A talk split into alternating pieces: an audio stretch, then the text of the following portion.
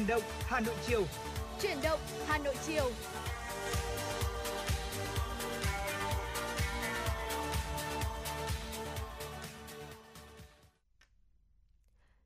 Bảo Trâm và Tuấn Hiệp xin được gửi lời chào đến quý vị thính giả. Và quý vị đang lắng nghe chương trình Truyền động Hà Nội chiều, được phát sóng ở tần số FM 96 MHz của Đài Phát thanh Truyền hình Hà Nội. Và chương trình của chúng tôi cũng đang được phát trực tiếp trên trang web hanoitv.vn và quý vị cũng hãy nhớ đồng hành với Bảo Trâm và Tuấn Hiệp trong 120 phút sắp tới của chương trình. Vâng ạ, xin chào ờ, quý vị thính giả, tôi là Tuấn Hiệp và người bạn đồng hành của tôi là Bảo Trâm sẽ đồng hành cùng với quý vị và các bạn trong ờ, suốt 120 phút ngày hôm nay của chuyển động Hà Nội buổi chiều. À, không biết rằng là thứ tư này thì um, tâm trạng của quý vị đang như thế nào một buổi làm việc uh, giữa tuần đúng không ạ? Chúng ta sắp uh, hết giờ làm việc rồi và chuẩn bị về với gia đình thân yêu của mình thì quý vị thính giả uh, có những cái điều gì mong muốn chia sẻ trò chuyện cùng với chúng tôi uh, thông qua uh, hai cách thức thì quý vị hãy nhớ nhé, đó chính là qua số điện thoại đường dây nóng 024 3773 668 88 và qua trang à, fanpage trên nền tảng mạng xã hội Facebook là tại địa chỉ là chuyển động Hà Nội FM96 thì hai cái nơi này sẽ là nơi mà để quý vị thính giả có thể là giao lưu trò chuyện chia sẻ cũng như là có thể là gửi tặng những cái món quà âm nhạc thật đặc biệt tới những người thân yêu của quý vị à, thì quý vị hãy à, nhớ đồng hành cùng với chúng tôi nhé. Vâng và mở đầu chương trình thì chúng tôi cũng xin được gửi đến quý vị những tin tức. À, anh Tuấn Hiệp xin mời anh. Dạ vâng ạ, thưa quý vị và các bạn, à, nhân dịp à, kỷ niệm 47 năm ngày giải phóng miền Nam thống nhất đất nước 30 tháng 4 1975, 30 tháng 4 2022, sáng nay đoàn đại biểu Ban chấp hành Trung ương Đảng, Chủ tịch nước, ừ, Chủ tịch Quốc hội, Chính phủ, Ủy viên Trung à, Ủy ban Trung ương Mặt trận Tổ quốc Việt Nam cùng đại diện các bộ ngành trung ương thành phố Hà Nội đã đặt hoa vào lăng viếng Chủ tịch Hồ Chí Minh. Dự lễ viếng có các đồng chí Ủy viên Bộ Chính trị, Chủ tịch nước Nguyễn Xuân Phúc, Thủ tướng Chính phủ Phạm Minh Chính, Chủ tịch Quốc hội Vương Đình Huệ, Thường trực Ban Bí thư Võ Văn Thưởng, Bí thư Trung ương Đảng, Chủ tịch Ủy ban Trung ương Mặt trận Tổ quốc Việt Nam Đỗ Văn Chiến, các đồng chí Ủy viên Bộ Chính trị, Bí thư Trung ương Đảng, Phó Chủ tịch nước, Phó Chủ tịch Quốc hội, Phó Thủ tướng Chính phủ cùng nhiều đồng chí lãnh đạo Đảng, Nhà nước, lãnh đạo các ban bộ ngành đoàn thể trung ương. Trước anh linh Chủ tịch Hồ Chí Minh, các đồng chí lãnh đạo Đảng, Nhà nước thành kính bày tỏ lòng biết ơn vô hạn công lao của người đối với sự nghiệp cách mạng vẻ vang của Đảng và dân tộc ta, người đã cống hiến cả cuộc đời cho dân, cho nước, dẫn dắt Đảng ta, nhân dân ta làm nên những thắng lợi vẻ vang, thực hiện di nguyện thiêng liêng của Bác, toàn Đảng, toàn quân, toàn dân ta đã hoàn thành sự nghiệp giải phóng miền Nam, thống nhất đất nước, đưa cả nước đi lên xây dựng chủ nghĩa xã hội. 47 năm trước, ngày 30 tháng 4 năm 1975 đã đi vào lịch sử dân tộc như một mốc son trói lọi. Cuộc tổng tiến công và nổi dậy mùa xuân năm 1975 mà đỉnh cao là chiến dịch Hồ Chí Minh lịch sử đã giải phóng hoàn toàn miền Nam, thống nhất đất nước. Từ đây, toàn đảng, toàn dân, toàn quân ta tập trung sức lực và trí tuệ hàn gắn vết thương chiến tranh, tích cực xây dựng bảo vệ Tổ quốc Việt Nam xã hội chủ nghĩa và đã đạt được nhiều thành tựu quan trọng và toàn diện. Sau khi vào lăng viếng Chủ tịch Hồ Chí Minh, đoàn đại biểu Ban chấp hành Trung ương Đảng, Chủ tịch nước, Quốc hội, Chính phủ, Ủy ban Trung ương Mặt trận Tổ quốc Việt Nam đã đặt vòng hoa tưởng niệm các anh hùng liệt sĩ tại đài tưởng niệm các anh hùng liệt sĩ đường Bắc Sơn, quận Ba Đình, thành phố Hà Nội. Sáng cùng ngày, đoàn đại biểu Thành ủy, Hội đồng nhân dân, Ủy ban nhân dân, Ủy ban Mặt trận Tổ quốc Việt Nam thành phố Hà Nội đã đặt hoa vào lăng viếng Chủ tịch Hồ Chí Minh.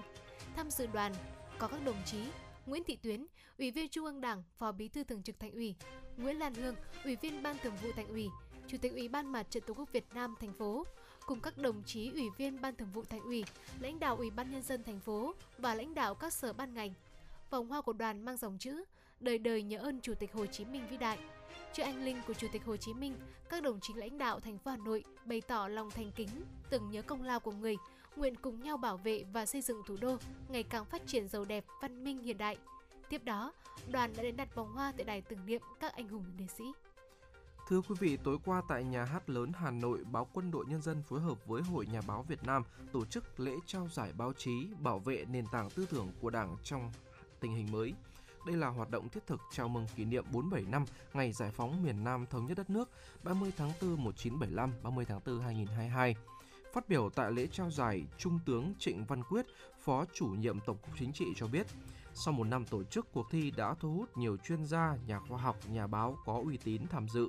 với hơn 500 tác phẩm dự thi, trong đó có 129 tác phẩm đăng trên các ấn phẩm của báo Quân đội Nhân dân và gần 300 tác phẩm báo chí gửi dự giải của các cơ quan báo chí trong cả nước, cho thấy sức hút, sức lan tỏa mạnh mẽ của cuộc thi về chủ đề đặc biệt quan trọng, bảo vệ nền tảng tư tưởng của Đảng,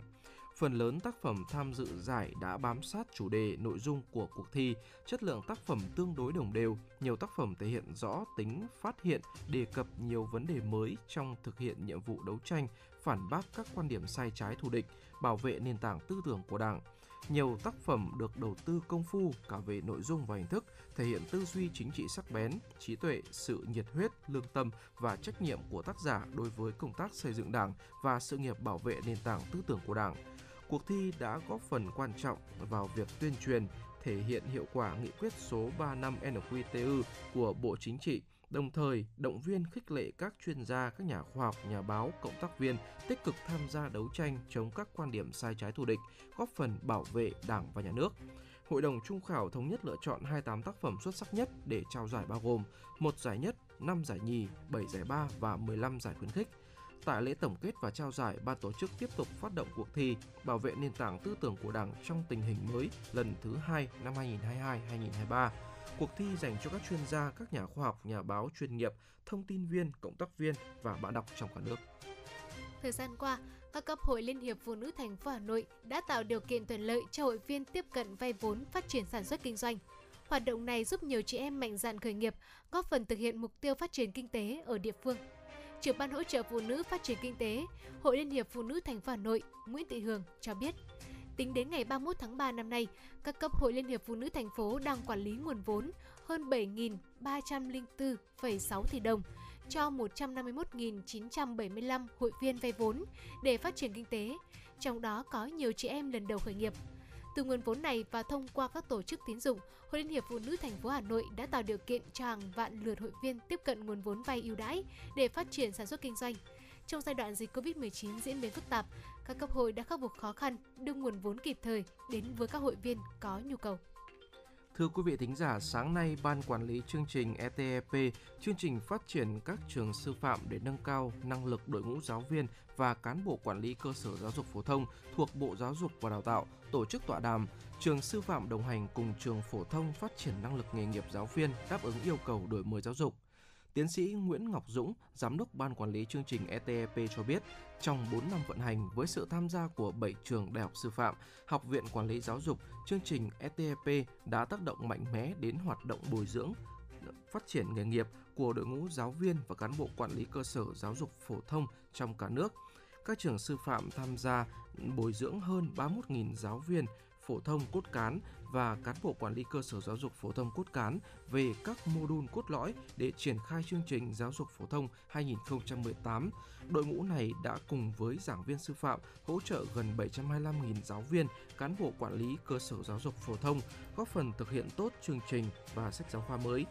Tại buổi tọa đàm, các ý kiến của đại diện các trường sư phạm tại tọa đàm cũng khẳng định những tác động tích cực toàn diện trong quá trình đồng hành cùng trường phổ thông tham gia chương trình ETEP thời gian vừa qua. Các trường sư phạm đã tham gia từ khâu phát triển tài liệu bồi dưỡng, trực tiếp tham gia bồi dưỡng giáo viên, cán bộ quản lý cốt cán cơ sở giáo dục phổ thông, đồng hành cùng các địa phương tổ chức bồi dưỡng giáo viên đại trà của các cơ sở giáo dục phổ thông. Thông qua các hoạt động này, năng lực của giảng viên sư phạm được nâng cao về mọi mặt. Quý vị thân mến, vừa rồi là những tin tức trong đầu buổi chiều ngày hôm nay và để tiếp tục chương trình, chúng tôi xin mời quý vị chúng ta cùng uh, thư giãn với một ca khúc âm nhạc uh, về tình yêu và mang một màu sắc rất là tươi vui sôi động. Tình yêu màu nắng qua sự thể hiện của đoàn Thúy Trang và Big Daddy.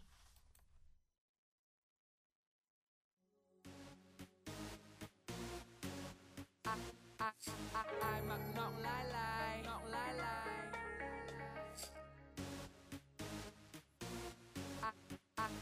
ai mặc ngọc lai lẩu ngọc lai lẩu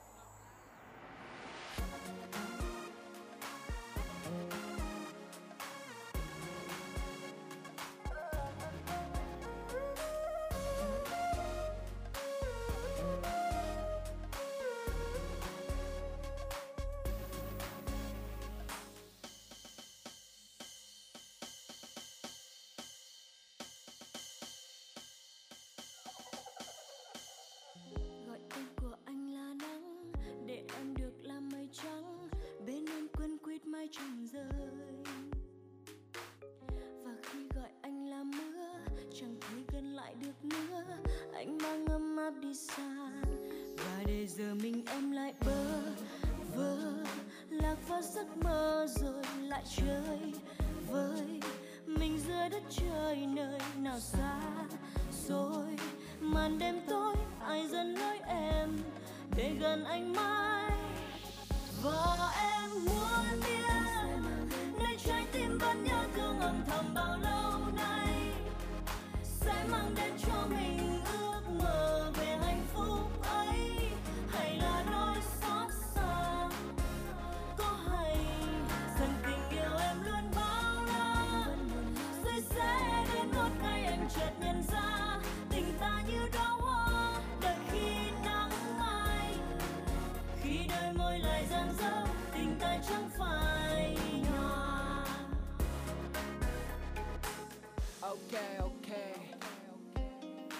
for Đoàn Thị And you know me? Big Daddy from Lady Killer. One, two, three. Ready? Và bao nhiêu đêm dài, đêm trôi hoài Đã bao nhiêu màu trăng rồi không thấy bóng dáng ai bên cạnh Đêm lại thêm lạnh, lâu rồi vòng tay ấm mưa rơi lại càng thêm ngấm vào quá khứ một thời nhắc thêm một lời, mong cho đêm đông không lạnh Chiều giấc ngủ thật an lành. Và vì mi ánh nắng dịu dàng khẽ mang em đến bên anh Yeah, bầu trời xanh đặc biệt đầy nắng mây đó đây Tự nhiên là những cái mình gần nhau thêm. Sao các mong sao cảm mình không cần phải đau thêm. Em là người khiến anh mau quên đi những vết đen. Tình yêu này anh dành cho nắng Và em sẽ mãi là mây trắng. Trời cơn gió nào cuốn là em đi mất? Chỉ vì anh không thể cất. Ra đôi tay giữ hết yêu thương và sẽ không bao giờ anh đánh mất. bây giờ mình em lại bơ vơ, lạc vào giấc mơ rồi lại chơi với mình giữa đất trời nơi nào xa. Rồi màn đêm tối, ai dẫn lối em để gần anh mãi? Và em muốn biết, nơi trái tim vẫn nhớ thương âm thầm bao lâu nay? Sẽ mang đến cho mình ước mơ về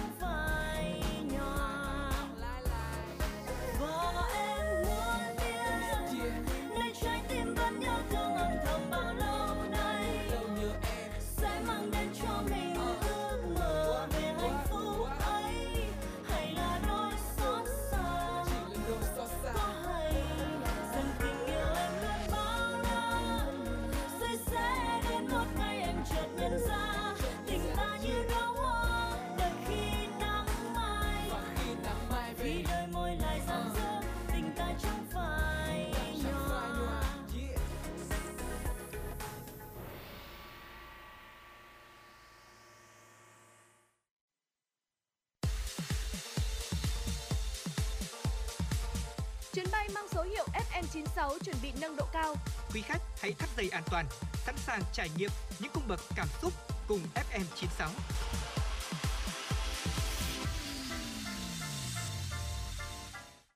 Chào mừng quý vị quay trở lại với chuyển động Hà Nội buổi chiều ngày hôm nay. À, và thưa quý vị thời gian này và thời gian sắp tới đây thôi thì chúng ta sẽ bước vào à, giai đoạn những tháng hè. À, và đương nhiên rồi tôi nghĩ rằng à, rất là nhiều gia đình sẽ có lựa chọn cho mình một ờ, vài những cái chuyến đi du lịch để cho chúng ta cùng nhau thay đổi cái không gian sống sau một cái thời gian tôi cảm tưởng như là quá dài khi mà chúng ta phải à, giãn cách xã hội này phải ở nhà phải ở trong gia đình đúng không ạ? Thì um, sắp tới thì sẽ là thời gian hè thế nên là tôi nghĩ rằng nhiều gia đình sẽ lựa chọn là đi du lịch mà nhất là à, du lịch ở biển. À, nhưng mà quý vị thân mến à, sẽ có à, nhiều gia đình chúng ta sẽ uh, đi du lịch kèm theo đó là còn uh, ăn uống rồi thì vui chơi thì uh, cái việc mà uh, một cái món ăn ấy mà chúng ta không thể thiếu uh, khi mà tới với các cái vùng biển đó chính là hải sản. À, vậy thì um, sẽ có nhiều người đặt ra câu hỏi rằng là à không biết rằng là ăn hải sản thì nó có vấn đề gì không? Rồi thì ăn hải sản làm cách nào để cho nó đúng ăn hải sản làm cách nào để cho nó uh, không ảnh hưởng đến sức khỏe? Thì uh, trong ít phút ngay sau đây chúng tôi Tuấn Thành và Bảo Trâm sẽ cùng nhau uh, trò chuyện và chia sẻ với quý vị uh, cái cách để chúng ta có thể là phòng tránh được cái việc mà mình uh, ngộ độc khi mà ăn hải sản.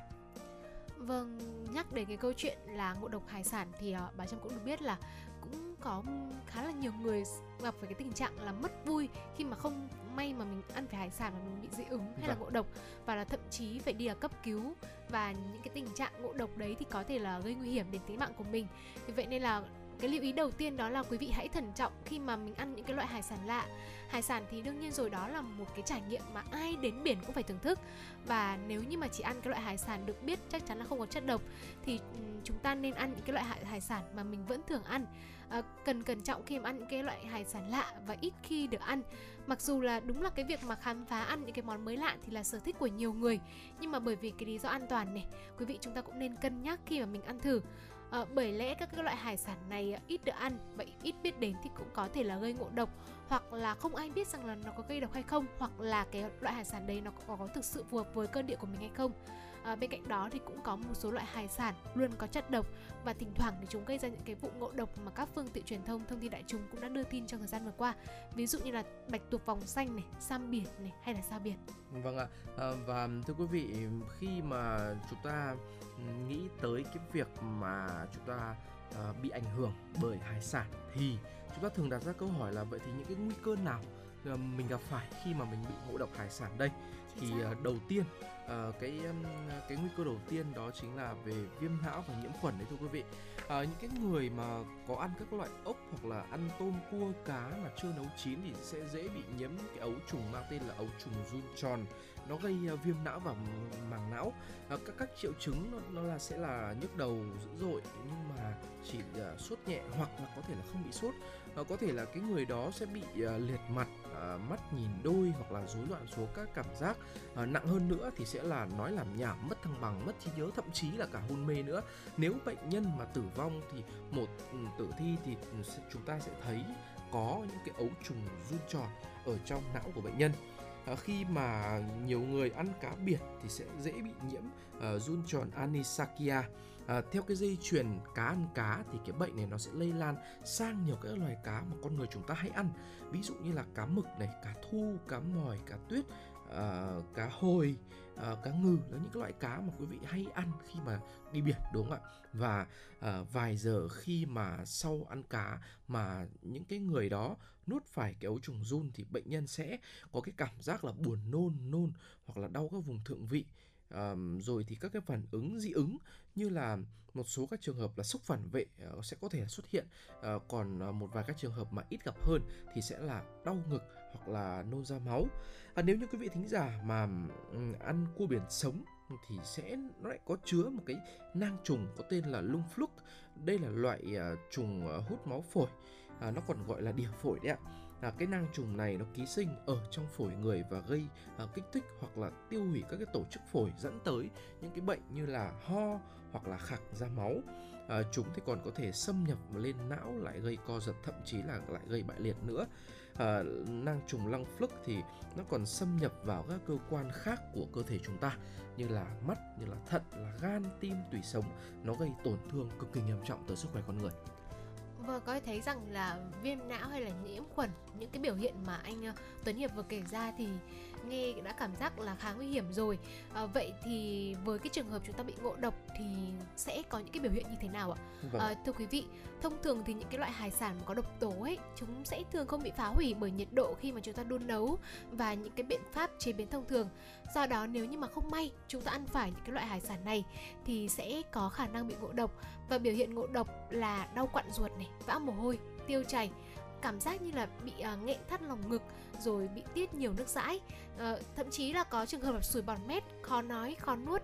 buồn nôn rồi run uh, run giật này cứng hàm này cứng lưỡi, chân yếu, đồng từ co lại hay là liệt vận động nhãn cầu và nếu nặng hơn nữa thì là sẽ bị liệt toàn thân, da tím tái, thân nhiệt giảm, khó thở, liệt cơ hô hấp hay là truy tim mạch và tử vong. À, bà Trâm thấy rằng là những cái biểu hiện bệnh mà cái Tuấn Hiệp và Bảo Trâm vừa liệt kê ra thì cũng cảm thấy cái việc mà chúng ta ăn hải sản nếu mà không cẩn thận, không thận trọng thì có thể dẫn đến những hậu quả rất là khó lường. Vâng ạ, à, một cái biểu hiện là nhẹ hơn của cơ thể khi mà chúng ta ăn phải hải sản mà nhất là những loại hải sản mà nó ảnh hưởng đến đến uh, cơ thể của từng người đấy ạ, đó chính là việc dị ứng. À, thì thưa quý vị là nhiều loại hải sản ấy nó có thể gây dị ứng cho những người có cơ địa mà không phù hợp. Ví dụ như tôi Dạ. có một số các người bạn là uh, dị ứng với tôm và cua mà nhất là cua nhưng mà cũng may mắn là uh, những loại cua biển thì lại không có vấn đề gì nhưng mà cua đồng và tôm đồng thì lại bị dị ứng thế nên thành ra là khi mà ăn vào thì ờ, sẽ bị ờ, đau bụng này buồn nôn nữa vâng à, và vừa rồi thì ờ, người bạn dẫn của tôi ạ cũng chỉ vào vào cô ấy và cô ấy cũng ờ, nhận rằng mình là một người bị dị ứng với tôm cua Dạ vâng, tôi Ờ, cả, người- vâng ờ, tôi ờ, phỏng vấn nhanh bảo chân một chút khi Dạ. mà ừ, bị dị ứng như vậy thì cảm giác nó thế nào Ờ thực ra thì ờ, tôi chỉ bị dị ứng ở dạng nhẹ thôi Tức là Vâng. khi mà tôi mà ăn phải ờ, cua biển hoặc là tôm biển thì lập tức là cái miệng mình sau khi ăn xong nó sẽ bị phồng nhẹ lên và nó sẽ À. bị ngứa dâm gian và những cái đầu ngón tay mình tiếp xúc. Tức là những cái vùng da mà mình tiếp xúc phải thì nó sẽ có cái biểu hiện dị ứng nhẹ đó là ngứa và thậm chí là nổi mề đay nó lan ra. Nhưng mà tôi thì cũng rất là hay bị thèm đồ biển nên là thi thoảng mới ăn thôi chứ cũng không dám ăn thường xuyên bởi vì là sau khi ăn xong rồi gọi là cái cơ thể mình nó ngứa rồi là mặt nó cũng bị xấu đi rất là ngại. Vâng, tôi nghĩ rằng là những cái việc mà sử dụng các thực phẩm như vậy thì nên có tư vấn từ bác sĩ thì để uh, cho chúng ta có thể là không ảnh hưởng quá nhiều đến, đến sức khỏe. Và thưa quý vị những cái mà Bảo Trâm vừa chia sẻ thì đúng chính là những cái biểu hiện của dị ứng ở với những loại hải sản. Đó là nổi mề đay gây ngứa uh, còn uh, nặng thì có thể là uh, khó thở nôn đau quặn bụng rồi nguy kịch thì nó sẽ uh, có thể là sốc phản vệ và gây ảnh hưởng rất nhiều đến sức khỏe của con người. Dạ vâng, còn uh, chúng ta bắt đầu suy nghĩ là làm sao để mình có thể phòng tránh được những cái biểu hiện, những cái không may khi mình ăn hải sản giống như Bảo Trâm Tuấn Hiệp vừa mới chia sẻ. vâng À, thì thưa quý vị, cái biện pháp phòng bệnh tốt nhất đấy là thực hiện ăn chín uống sôi. Tôi Ừ. biết rằng là rất nhiều người thích ăn đồ sống hoặc là ăn gỏi hoặc là ăn theo dạng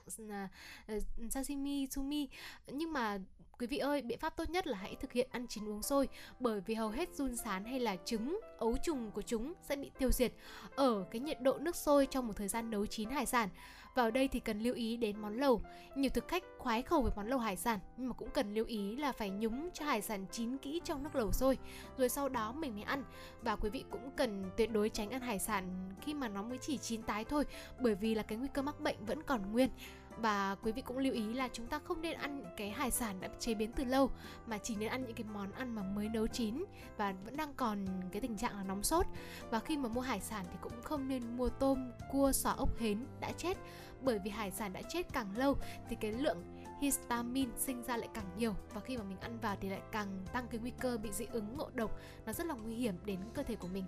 Vâng ạ, và thưa quý vị, các loại ngộ độc nguy hiểm ấy thì um, nó sẽ uh, có các cái biểu hiện của cơ thể như là uh, thần kinh, tim mạch, hô hấp hoặc là các biểu hiện ngộ độc kéo dài. Vì khi mà quý vị mà bị như vậy thì cần phải uh, đưa ngay bệnh nhân tới các cơ sở y tế gần nhất để có thể là xử trí sao cho nó kịp thời và như tôi cũng vừa có chia sẻ với Bảo Trâm thì những quý vị nào uh, mà biết rằng là mình bị dị ứng thì cần phải có cái tư vấn từ phía bác sĩ để xem là cơ thể của quý vị có phù hợp với những loại thực phẩm đó không và có thể là ăn sử dụng nhiều thường xuyên hay không. Mặc dù biết rằng là mình rất là là thích nhưng mà Dạ. cơ thể của quý vị mà ừm, có không tiếp nhận những loại hải sản đó mà gây nên cái, cái tình trạng ờ, dị ứng cũng như là ờ, gây nặng hơn là ngộ độc nữa thì quý vị cũng cần phải cẩn trọng quý vị nhé Dạ vâng, hy vọng là với những uh, chia sẻ vừa rồi của Bảo Trâm và Tuấn Hiệp thì quý vị chúng ta cũng đã có thêm một vài lưu ý khi mà mình uh, đến biển mình ăn hải sản hoặc là ở nhà rồi mình thấy những cái món hải sản lạ mà mình muốn mua thì mình cũng lưu ý khi mà mình tiêu thụ những cái thực phẩm này. vâng À, còn để tiếp theo chương trình thì chúng tôi cũng xin được gửi đến quý vị một ca khúc à, trước khi chúng ta đến với những chuyên mục tiếp theo. Ca khúc Tình yêu hoa gió qua sự thể hiện của Trương Thế Vinh.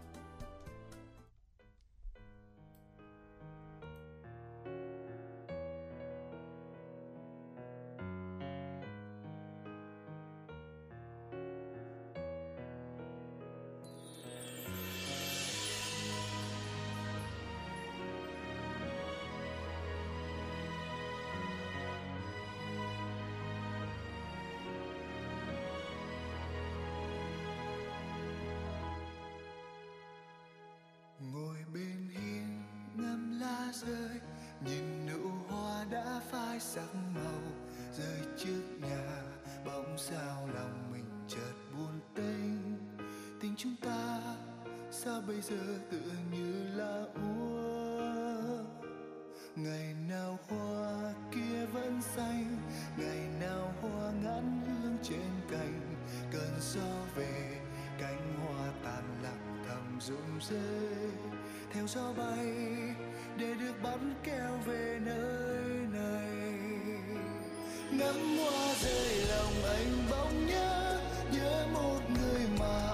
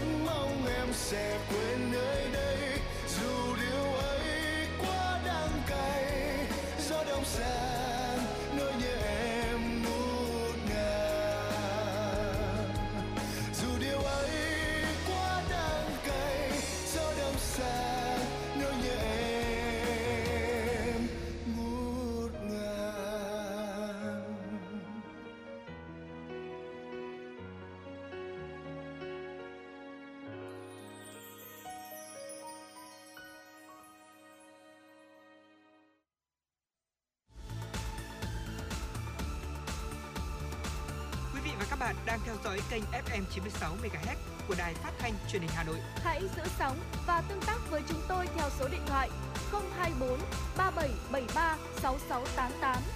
FM 96 đồng hành trên mọi nẻo đường.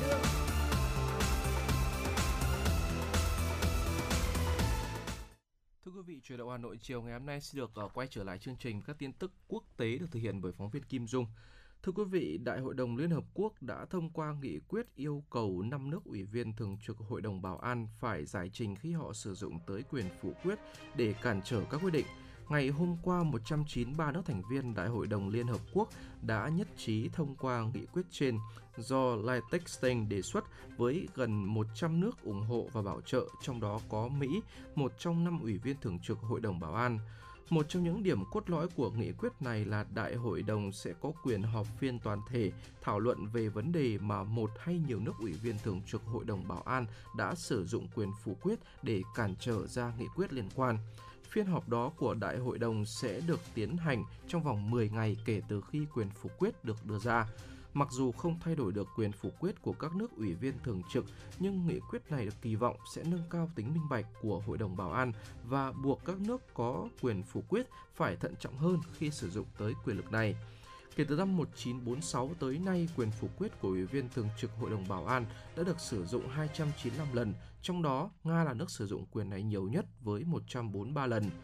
Trong cơ chế hiện nay của Liên Hợp Quốc, chỉ cần một trong năm nước ủy viên thường trực dùng tới quyền phủ quyết thì Hội đồng Bảo an không thể ra được quyết sách gì cho dù đối với vấn đề khẩn cấp.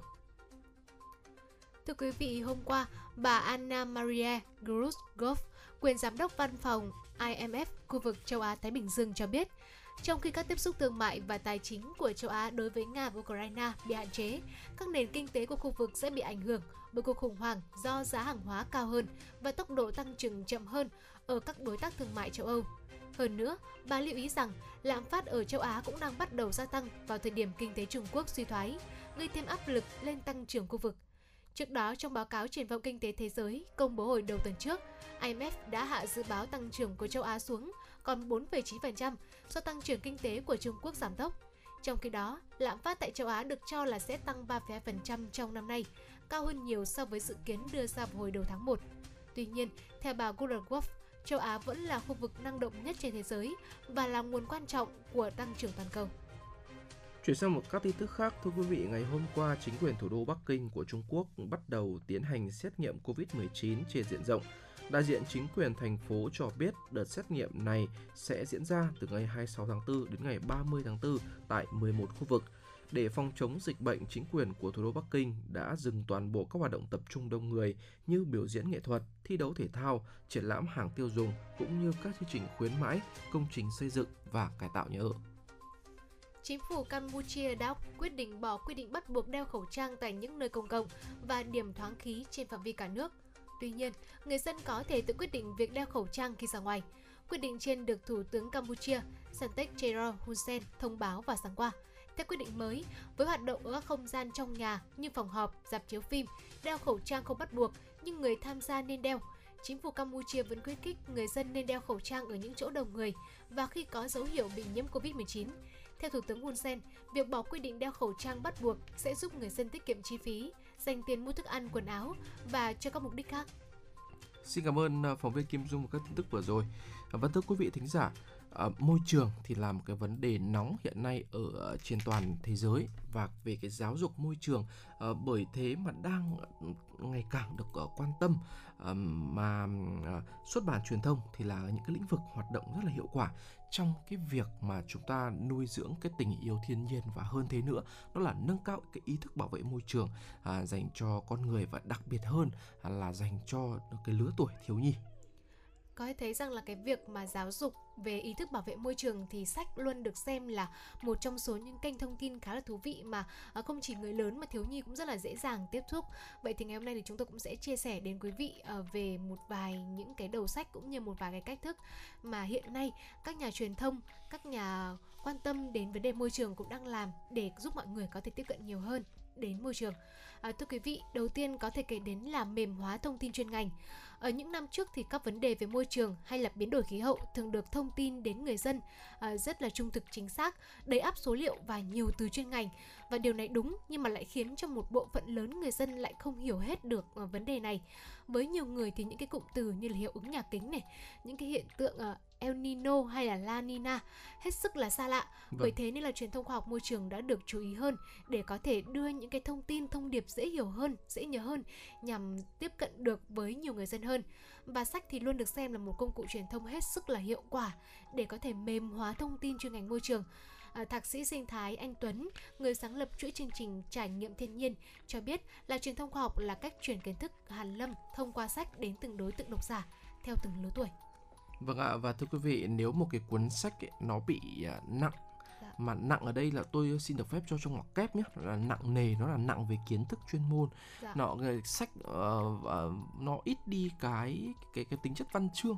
uh, sáng tạo nữa thì nó sẽ khá là khó hấp dẫn những người đọc mà phổ thông và bình thường và ngược lại thì những cái tác phẩm về thiên nhiên môi trường nếu mà viết nó hư cấu nó sáng tạo quá nhiều đi thì nó lại thành ra là không thực tế thế nên là cái dòng sách giáo dục về thiên nhiên môi trường thì ngày càng được ờ, chăm chút và đầu tư ờ, cả về hình thức cũng như là nội dung và đặc biệt là ờ, các sách dành cho lứa tuổi thiếu nhi. Một số cái tên mà tôi có thể chia sẻ với quý vị và các bạn đó chính là công dân nhí bảo vệ tự nhiên hiệp sĩ nước sạch chăm sóc hành tinh của chúng mình và thời tiết là gì hoặc là Go Green các cái sách về thiên nhiên môi trường mà đặc biệt là dành cho thiếu nhi thì nó nó rất là đa dạng. Ờ, thông tin thì được ờ, chia nhỏ ra, nội dung thì ngắn lại để với một mục đích rất là đơn giản thôi, là cho trẻ em dễ nhớ và dễ tiếp thu hơn. Và hơn thế nữa, nó còn có nhiều ờ, hình minh họa rất là bắt mắt. Các cái bài học rồi các cái số liệu dữ kiện thật thì nó được lồng ghép một cách rất là tự nhiên và nó khá là sáng tạo khi mà được đưa vào các câu chuyện đó uh, câu chuyện của tác giả Trang Nguyễn thì là một ví dụ tôi xin được chia sẻ ngay sau đây. Um, từ cái cuốn sách đầu tay uh, trở về nơi hoang dã đến cho các tác phẩm được vinh danh là giải A uh, ở giải thưởng sách quốc gia lần thứ tư vào năm 2021 có tên là trang hoang dã gấu à, thì đã khiến cho à, tác giả này à, nhận ra được một cái điều là người đọc có thể không nhớ là có bao nhiêu loài động vật bị giết nhưng mà những cái câu chuyện trải nghiệm về cái việc là bảo tồn động vật này các cuộc chiến chống lại cái nạn săn trộm à, về những cái lần mà vượt thử thách đến thoát tim của những người mà được mệnh danh là chiến binh bảo vệ động vật thì rất là mang lại cái sự thu hút đối với người đọc. À, mỗi câu chuyện mà kể từ cái trải nghiệm và cảm xúc thật thì nó sẽ à, lay động à, lay động được cái à, cái cái cái, cái tấm lòng của độc giả. Ờ, và chẳng thế mà ừ, dù không phải là các cái tác giả chuyên nghiệp, nhưng mà cuốn sách ờ, của cái tác ờ, của tác giả Trang Nguyễn thì vẫn rất là đắt hàng à, và riêng tác phẩm Trang Hoang dã gấu thì không chỉ đạt giải thưởng mà nó còn được bán bản quyền ở rất là nhiều nước trên thế giới. Vâng, sự thành công của cuốn sách Trang Hoàng dã gấu của tác giả Trang Nguyễn thì cũng đã cho chúng ta thấy rằng là sách về giáo dục môi trường nếu như mà uh, các tác giả hiện nay mà tiếp cận theo một cái hướng là đưa những cái thông điệp quá lớn lao thì nó sẽ là rất khó để tiếp cận đến với độc giả, đặc vâng. biệt là với những độc giả thiếu nhi. Còn với tác giả Nguyễn Hữu Quỳnh Hương, người viết lời cho bộ sách hít hà mùi đất nước thì cho rằng là à, đôi khi là người lớn chúng ta thường thấy các vấn đề khá là nghiêm trọng. Trong khi thì các bạn nhỏ cần được tiếp cận như là một cái điều nhỏ nhoi quan tâm hàng ngày. À, các tác phẩm thì đều muốn nhắn gửi tới các bạn nhỏ là phải biết lắng nghe. À, sách thì đóng vai trò là một người bạn và trước hết là gợi mở để cho các bạn ừ, bé có thể là tò mò khám phá về thiên nhiên xung quanh và có thể bước vào thiên nhiên. À, và sau đó là những cuốn sách này cũng đóng vai trò là nhắc nhở thủ thị để có thể nuôi dưỡng cái tình yêu thiên nhiên trong các bạn nhỏ. Và có tình yêu với thiên nhiên thì sẽ đưa đến được cái ý thức là muốn gần gũi và bảo vệ thiên nhiên. Vâng ạ um, thiên nhiên thì chúng ta đều biết rồi nó rất là phong phú. Uh, nhưng mà những cái ờ, đầu sách về thiên nhiên và đặc biệt là thiên nhiên của nước Việt Nam chúng ta thì ừ, cũng phải công nhận rằng là nó chưa còn nhiều. Uh, các số lượng sách nhập ngoại thì vẫn chiếm tỷ lệ cao hơn ạ. Uh, theo thạc sĩ Anh Tuấn thì sách giáo dục môi trường cho thiếu nhi thì có thể um, đi theo hai hướng sau đây. Một là về những cái loài động vật những loài thực vật đặc hữu của Việt Nam để qua từng cái câu chuyện nho nhỏ mà có thể là khơi gợi hoặc là dẫn lối cho các bạn đọc nhỏ tuổi uh, có thể ừ, tò mò tìm hiểu khám phá về thiên nhiên của đất nước Việt Nam chúng ta. À, hai thì là những cái câu chuyện truyền cảm hứng về những uh, con người uh, có thể là đã hoặc là đang bảo vệ uh, thiên nhiên Việt Nam uh, như là chân dung những cái người bảo vệ rừng hoặc là những cái người nước ngoài mà sinh sống ở Việt Nam mà họ lại uh, rất là mong muốn bảo vệ một cái loài động vật nào đó. Uh, các cái sách về thiên nhiên môi trường thì nếu mang những cái yếu tố địa phương thì nó sẽ được gần gũi và tiếp cận một, các cái độc giả trong nước tốt hơn. Vâng, tôi thấy rằng là uh, bây giờ chúng ta có rất là nhiều cách để có thể giáo dục các bạn nhỏ về vấn đề môi trường. Nhưng mà ờ, tôi vẫn phải công nhận với các tác giả ở trên đó là sách vẫn là một cái gọi là cái vật dụng, một cái uh, người bạn gần gũi thân thiết với các em nhỏ và có thể giúp các em ấy vừa tìm hiểu về thiên nhiên, tìm hiểu về môi trường xung quanh mình rồi cũng vừa là một nơi để nuôi dưỡng tình yêu thiên nhiên và giúp các em có thể hình thành được ý thức bảo vệ môi trường. Và hy vọng là với những chia sẻ vừa rồi cũng như là với những đầu sách mà anh Tuấn Hiệp vừa chia sẻ đến quý vị thì vâng quý vị cũng có thể là uh, chúng ta ghi chú lại chúng ta tìm hiểu về để có thể là mình mua về cho các bé nhà mình đọc. Biết đâu các bé lại thích hơn và các bé sẽ thay đổi sau khi mà thưởng thức những cuốn sách này. Uh, và để tiếp tục chương trình thì chúng tôi xin mời quý vị chúng ta lại quay trở lại với không gian âm nhạc uh, vâng. trước khi chúng ta đến với những chuyên mục tiếp theo. Ca khúc gọi mưa qua sự thể hiện của ca sĩ Trung Quân Idol.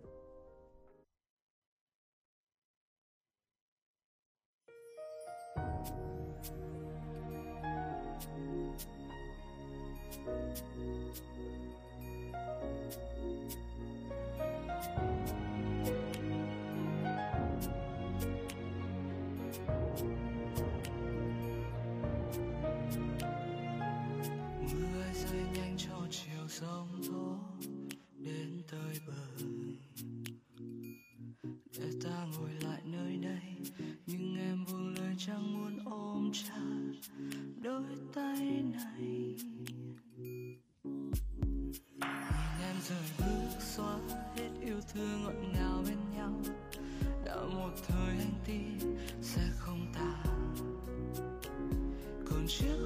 cho anh vội vàng em mang mọi thứ xung quanh anh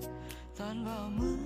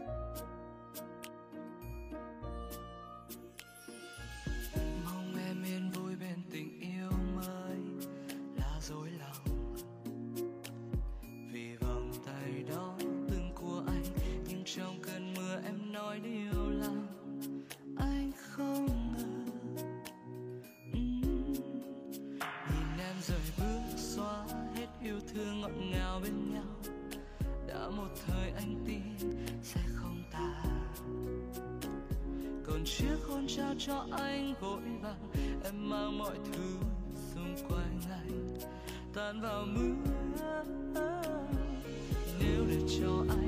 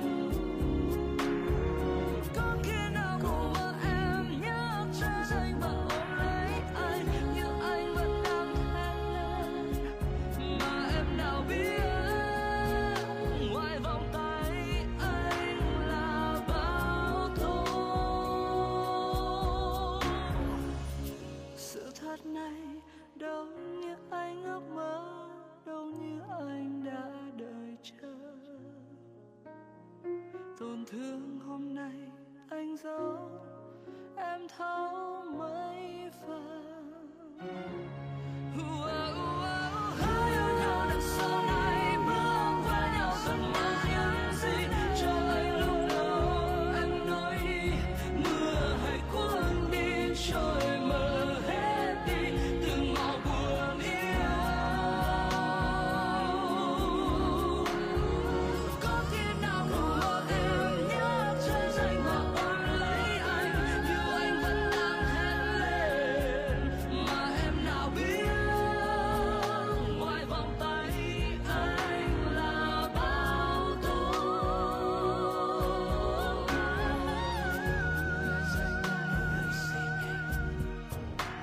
side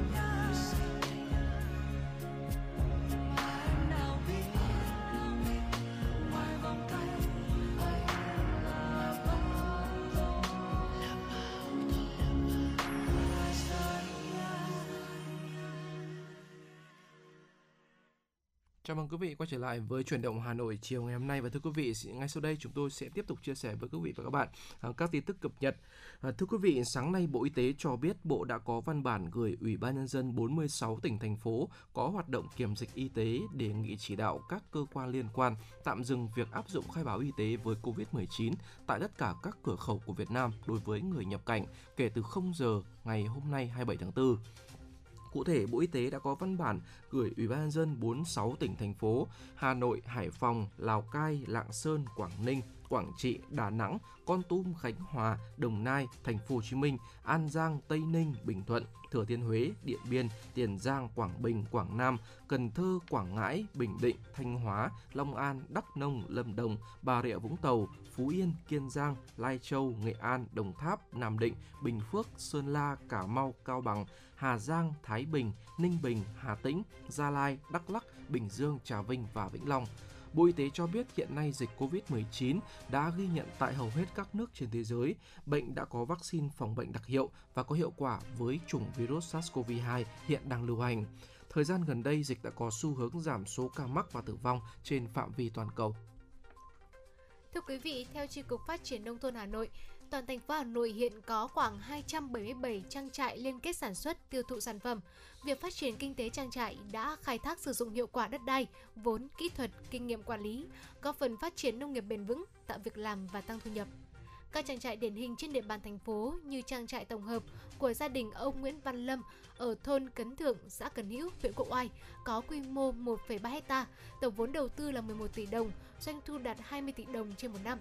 Trang trại chăn nuôi của gia đình ông Nguyễn Văn Hanh, xã Phúc Lâm, huyện Mỹ Đức, quy mô 1 hecta, tổng vốn đầu tư 10 tỷ đồng, đạt doanh thu là 19 tỷ đồng trên một năm. Trang trại nuôi trồng thủy sản của gia đình ông Nguyễn Đình Viện, xã Thư Phú, huyện Thường Tín, quy mô là 11 hecta, tổng vốn đầu tư là 25 tỷ đồng, doanh thu đạt 7,5 tỷ đồng trên một năm. Khoảng 20 uh, ờ, xin lỗi quý vị, khoảng 2 giờ 50 phút sáng nay, nhận được tin từ Trung tâm Chỉ huy 114 về vụ cháy tại địa chỉ số 63 Nguyên Hồng, phường Mỹ Đình 2, Công an quận Nam Từ Liêm, thành phố Hà Nội đã điều động khoảng 35 cán bộ chiến sĩ và nhiều phương tiện tham gia chữa cháy ngay sau khi xác định đám cháy xuất phát tại cửa hàng lốp ABM của ông Đỗ Văn Long có diện tích khoảng 35 m2 gồm những vật liệu dễ cháy gây khói, Công an quận Nam Từ Liêm đã phối hợp với Ban Chỉ huy quân sự quận Nam Từ Liêm, Công an và Ủy ban dân phường Mỹ Đình 2 triển khai lực lượng phương tiện theo các hướng để dập tắt đám cháy, đồng thời bảo đảm an ninh trật tự. Trước diễn biến đám cháy lan sang 6 hộ xung quanh và tác động nhiệt vào mặt sau của một số ngôi nhà tại ngõ 20 trên 80 đường Mỹ Đình, lực lượng cứu hỏa đã tập trung ngăn cháy, sơ tán nhiều người và tài sản của người dân trong đêm. Sau gần 4 giờ nỗ lực dập lửa, đến khoảng 6 giờ sáng nay, đám cháy đã được dập tắt hoàn toàn. Theo thông tin ban đầu thì đám cháy rất may không có thiệt hại về người và vụ việc đang được điều tra làm rõ. Sáng nay, cơ quan cảnh sát điều tra công an thị xã Sơn Tây Hà Nội cho biết đã ra quyết định khởi tố vụ án, khởi tố bị can đối với Nguyễn Huy Chiến, sinh năm 1992, ở xã Ngọc Liệp, huyện Quốc Oai, Hà Nội, về tội cướp giật tài sản. Trước đó, nhận được tin báo của người dân trên địa bàn xuất hiện một tên cướp chuyên đi giật khuyên tai của phụ nữ trên đường. Trinh sát hình sự công an thị xã Sơn Tây đã phối hợp với các đơn vị nghiệp vụ khẩn trương xác minh, điều tra, làm rõ vụ việc. Đến tối ngày 6 tháng 4, đội cảnh sát hình sự công an thị xã Sơn Tây đã bắt được Nguyễn Huy Chiến với thành tích bất hảo, đã có một tiền án tàng trữ trái phép chất ma túy, một tiền án cướp giật tài sản. Tại cơ quan công an, đối tượng Chiến đã khai nhận hành vi phạm tội của mình. Vụ việc gần đây nhất là xảy ra vào khoảng 16 giờ ngày 1 tháng 4 tại thôn Tân Phú, xã Sơn Đông. Bị hại bị giật mất khuyên tai bằng vàng khi đang đi xe đạp. Sau đó Chiến mang hai chiếc khuyên tai đi bán được 10,5 triệu đồng. Trước đó khoảng 11 giờ ngày 29 tháng 3, khi đang đi trên tỉnh lộ 418 thuộc địa phận xã Sơn Đông, Chiến thấy một người phụ nữ đeo khuyên tai bằng vàng điều khiển xe máy đi ngược chiều với mình nên đã quay xe bám theo. Khi đến thôn Trung Lạc, xã Cổ Đông, Chiến áp sát người phụ nữ trên, giật chiếc khuyên tai bên tay trái rồi phóng xe bỏ chạy. Công an thị xã Sơn Tây tiếp tục củng cố hồ sơ xử lý đối tượng theo quy định. Ờ, thưa quý vị, xin được ờ, tiếp tục với các tin tức về thời tiết. À, thời tiết tại khu vực thủ đô Hà Nội chúng ta thì đêm nay trời sẽ nhiều mây không mưa, à, nhiệt độ thấp nhất là từ 25 đến 27 độ. Ngày mai thì trời có nắng với nhiệt độ cao nhất từ 31 đến 33 độ. Đối với thời tiết các tỉnh thành khác ở khu vực Bắc Bộ thì dự báo từ ngày mai, nắng nóng sẽ giảm nhanh tại khu vực, chỉ còn xảy ra cục bộ ở một số nơi thuộc phần phía Tây Bắc Bộ. Về thì nhiệt độ thì cao nhất ngày sẽ là từ 31 đến 34 độ ở phía Đông Bắc Bộ và từ 34 đến 37 độ tại khu vực phía Tây Bắc Bộ. Riêng phần Tây Bắc thì sẽ có nơi cao hơn. À, đến với giải đất duyên hải miền Trung thì từ ngày mai nắng nóng trên các khu vực Bắc Trung Bộ và Trung Trung Bộ sẽ có khả năng chấm dứt chỉ còn xảy ra ở một số địa phương thuộc vùng núi phía Tây của khu vực này. Nền nhiệt cao nhất ngày sẽ giảm nhanh xuống ngưỡng từ 32 đến 35 độ ở khu vực Bắc và Trung Trung Bộ, từ 31 đến 34 độ tại các tỉnh thuộc khu vực Nam Trung Bộ. Riêng khu vực vùng núi Bắc và Trung Trung Bộ thì nhiệt độ vẫn cao, đạt mức là từ 35 đến 36 độ. Đi xa hơn về phía nam đất nước, khu vực Tây Nguyên và khu vực Nam Bộ thì trong ngày mai trời vẫn có nắng nhiều với nhiệt độ cao nhất là từ 32 đến 35 độ trên cả hai khu vực. Có nơi thì nắng nóng cục bộ xảy ra với nhiệt độ đạt ở ngưỡng là từ 35 đến 36 độ. Quý vị thân mến, hy vọng là những tin tức vừa rồi cũng như là thông tin về thời tiết của anh Tuấn Hiệp có cập nhật thì cũng đã giúp quý vị chúng ta có thêm nhiều thông tin mới trong buổi chiều ngày hôm nay. Còn bây giờ thì chúng ta cũng sẽ quay trở lại với chuyên mục khám phá thế giới. Và ngày hôm nay thì Bảo Trâm và Tuấn Hiệp cũng sẽ đưa quý vị chúng ta đến thăm quan thành phố tốt nhất thế giới, thành phố San Francisco. Không biết là có quý vị thính giả nào đang ngồi nghe đài mà đã được có một cái cơ may mình đến với thành phố này hay chưa? Ừ, vâng ạ, ừ, còn nếu quý vị uh, chưa thể có cơ hội uh, hoặc là có dịp nào đó mình tới dạ. với San Francisco thì chúng ta có thể uh, cùng nhau lắng nghe để xem là vì sao mà thành phố này lại được lựa chọn là thành phố tốt nhất thế giới quý vị nhé. Quý vị thân mến, trong top 10 thành phố tốt nhất thế giới của năm ngoái 2021 do các cái độc giả của tạp chí Time Out là một tạp chí toàn cầu về các vấn đề du lịch, văn hóa, ẩm thực thì có bình chọn là San Francisco của Mỹ là là thành phố tốt nhất thế giới và đây là kết quả của khảo sát hơn 27.000 người đến từ khắp nơi trên thế giới dựa trên các tiêu chí mà cái tạp chí đưa ra. Nó một có một số các tiêu chí sau như là về ẩm thực, cuộc sống về đêm, à, cái điểm nổi bật từ các dịch vụ giải trí văn hóa à, và đặc biệt là trong thời gian qua khi mà cả thế giới phải đương đầu với những thay đổi chưa từng có tới từ đại dịch Covid-19 thì Time Out đưa ra một uh, cái tiêu chí nữa để là cái đánh giá tiêu chí thành phố đó chính là cái ý thức và cái sự gắn kết cộng đồng của uh, các cái thành phố thì theo khảo sát của Time thì thành phố San Francisco của Mỹ thì là các thành phố dẫn đầu cái danh sách này nhờ vào các cái sáng kiến về môi trường hoặc là các cái cam kết đối với xã hội về các cái hoạt động tạo ra cái không gian xanh cho thành phố. Và thưa quý vị, trang tạp chí Time Out cũng đánh giá là nhờ có sự kết hợp chặt chẽ giữa tính tiến bộ, sự chấp nhận và tính bền vững mà San Francisco đã giành vị trí hàng đầu và thành phố này cũng được uh, trang Time Out khen ngợi về cái khả năng ứng phó với đại dịch Covid-19 và tự hào là một trong những nơi có tỷ lệ tiêm chủng cao nhất tại nước Mỹ. Vì vậy mà những cái hoạt động ngoài trời ở đây vẫn được triển khai một cách an toàn và hiệu quả. Ngoài ra thì thủ đô Amsterdam của Hà Lan, thành phố Manchester phía Bắc của nước Anh hay là thiên đường xe đạp Copenhagen của Đan Mạch và New York của Mỹ cũng là những thành phố được lọt vào top 5 trong danh sách của tạp chí Time Out. Ờ, các thông tin về thành phố San Francisco thì đây là một thành phố cảng rất là nổi tiếng nằm ở miền bắc của California của Mỹ, ờ, nằm trên bán ờ, đảo giữa Thái Bình Dương và vịnh San Francisco với diện tích vào khoảng là 221 km vuông. Đây là trung tâm văn hóa tài chính của khu vực miền Tây nước Mỹ. Ở San Francisco thì là thành phố đông dân thứ 17 ở đất nước Hoa Kỳ và là thành phố đông dân thứ tư ở California với gần là 874.000 cư dân tính vào năm 2020. À, ờ, trong cái cảm nhận của những người dân địa phương thì San Francisco là một thành phố rất kỳ diệu, là một nơi uh, giữ một cái vị trí an toàn uh, trong cái giấc mơ lãng mạn của Hoa Kỳ, là một cái cảng biển rất là mát mẻ, rất là thanh lịch đẹp và, và bề thế với những cái con đường dốc uh, cho một cái tầm nhìn trong những vịnh lớn nhất thế giới. Uh, con người ở đây thì có một cái cuộc sống rất là đáng mơ ước, nó có âm nhạc, nó có nghệ thuật và nó có đồ ăn ngon. Uh, vợ của một ông trùm xuất bản có tên là Nelson Doubleday thì từng nói vui rằng là những cái đứa trẻ mà ở San Francisco thì uh, thật sự là đáng thương nhưng lại ở trong ngoặc kép uh, vì chúng có thể lớn lên và nghĩ rằng tất cả các thành phố đều tuyệt vời như là San Francisco vậy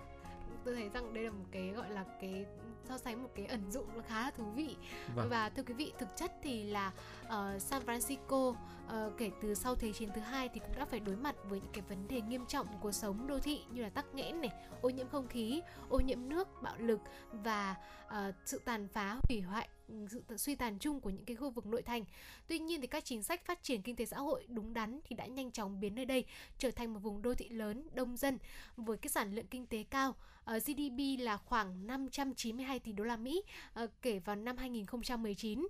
và tốc độ phục hồi của San Francisco hiện tại thì vẫn bị đánh giá là chậm chạp và thành phố thì đang tập trung tìm kiếm giải pháp để có thể thúc đẩy ờ, sau khi mà chịu ảnh hưởng bởi đại dịch Covid-19. Vâng ạ và uh, một nhóm đặc biệt thì đã được thành lập để đề xuất ra các ý tưởng hỗ trợ cho thành phố có thể là ừ, phát triển và ừ, thúc đẩy những cái giải pháp phát triển San Francisco ờ, cải thiện và can thiệp và nhằm tái mở cửa và phục hồi kinh tế. Thì cái nhóm này đã phát triển ra 41 cái khuyến nghị chính sách dựa trên các ý kiến của các chuyên gia và ừ, ờ, tại thành phố thì hy vọng rằng là những cái chính sách mà nhóm phát triển thì sẽ giúp cho uh, San Francisco uh, đạt được uh, trong cái thời gian ngắn nhất cái sự phục hồi về kinh tế và xã hội hoàn toàn như là cái thời kỳ mà chưa từng xảy ra Covid-19. Dạ vâng, vọng là với những thông tin về thành phố San Francisco vừa rồi mà bà Trương Tuấn Hiệp gửi đến quý vị thì quý vị chúng ta cũng đã có thể du lịch qua làn sóng FM đúng không ạ? Vâng ạ. À, và quý vị thân mến như vậy là gần một tiếng đầu tiên của 120 phút buổi chiều ngày hôm nay của truyền động Đời chiều thì cũng đã dần hết rồi. Vâng. À, và ngay bây giờ thì ờ, Bảo Trâm cũng vừa nhận được một yêu cầu âm nhạc anh Tuấn Hiệp có thể ờ, chia sẻ kỹ hơn được không ạ? Dạ vâng ạ, một tin nhắn tới từ một thính giả có gửi về cho chúng tôi là chúc ban biên tập chương trình chuyển động Hà Nội có một buổi chiều vui vẻ và chúc hai MC có một buổi chiều làm việc vui vẻ thành công. À, và thính giả này thì có ờ, gửi cho chúng tôi một cái yêu cầu ca khúc là Thương nhau Lý Tơ Hồng thì uh, chúng tôi rất là cảm ơn những cái tình cảm những cái um, uh, tin nhắn những cái sự ủng hộ tới từ quý vị đã gửi về cho chương trình và quý vị hãy nhớ nhé uh, 024 3773 6688 và fanpage chuyển hóa Hà Nội sẽ chính là hai nơi để quý vị có thể là uh, luôn luôn và liên tục uh, bày tỏ cũng như là dành tình cảm cho chúng tôi rất là nhiều. Và cảm ơn uh, vị thính giả vừa rồi. Và ngay sau đây không chần chờ gì nữa xin mời quý vị thính giả sẽ cùng thưởng thức ca khúc Thương nhau lý tơ với phần thể hiện của Quang Linh và Cẩm Ly. từ anh ngược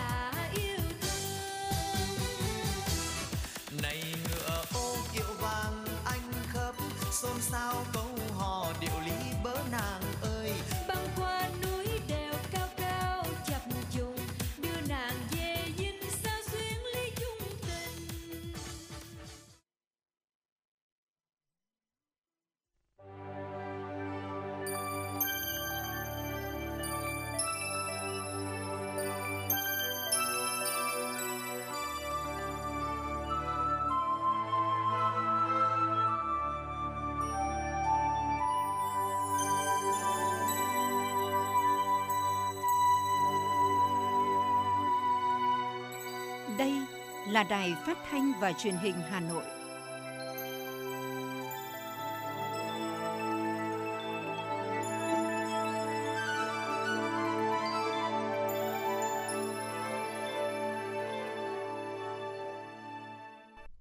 Quý vị và các bạn thân mến, bây giờ là 17 giờ ngày 27 tháng 4 năm 2022. Chương trình chủ động Hà Nội chiều của chúng tôi đã được phát sóng trực tiếp trên kênh FM tin tức Hà Nội tần số FM 96 MHz của Đài Phát thanh và Truyền hình Hà Nội và chương trình cũng đã được phát trực tuyến trên website hanoitv.vn.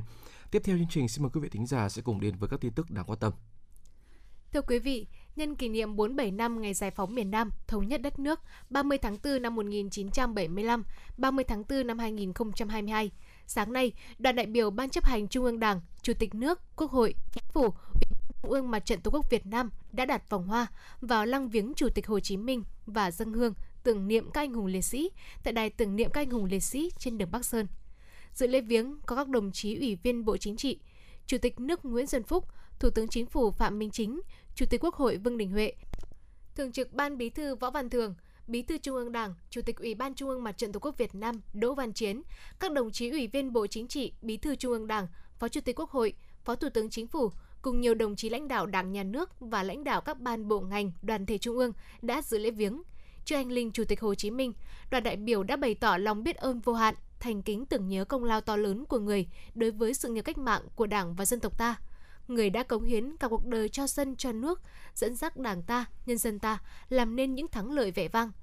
Vòng hoa của đoàn mang dòng chữ Đời đời nhớ ơn Chủ tịch Hồ Chí Minh vĩ đại. Tiếp đó, đoàn đại biểu đã tới đặt vòng hoa dâng hương tưởng niệm các anh hùng liệt sĩ tại đài tưởng niệm các anh hùng liệt sĩ trên đường Bắc Sơn. Trong không khí trang nghiêm, các đồng chí lãnh đạo Đảng Nhà nước bày tỏ lòng tưởng nhớ những con người ưu tú của dân tộc đã không tiếc máu xương, dũng cảm chiến đấu hy sinh vì nền độc lập tự do của Tổ quốc, vì hạnh phúc của nhân dân. Vòng hoa của đoàn mang dòng chữ Đời đời nhớ ơn các anh hùng liệt sĩ. Sáng cùng ngày, đoàn đại biểu Thành ủy, Hội đồng nhân dân, Ủy ban nhân dân, Ủy ban Mặt trận Tổ quốc Việt Nam thành phố Hà Nội đã đặt hoa vào lăng viếng Chủ tịch Hồ Chí Minh. Tham dự đoàn có các đồng chí Nguyễn Thị Tuyến, Ủy viên Trung ương Đảng, Phó Bí thư Thường trực Thành ủy, Nguyễn Lan Hương, Ủy viên Ban Thường vụ Thành ủy, Chủ tịch Ủy ban Mặt trận Tổ quốc Việt Nam thành phố cùng các đồng chí Ủy viên Ban Thường vụ Thành ủy, lãnh đạo Ủy ban nhân dân thành phố và lãnh đạo các sở ban ngành. Vòng hoa của đoàn mang dòng chữ Đời đời nhớ ơn Chủ tịch Hồ Chí Minh vĩ đại.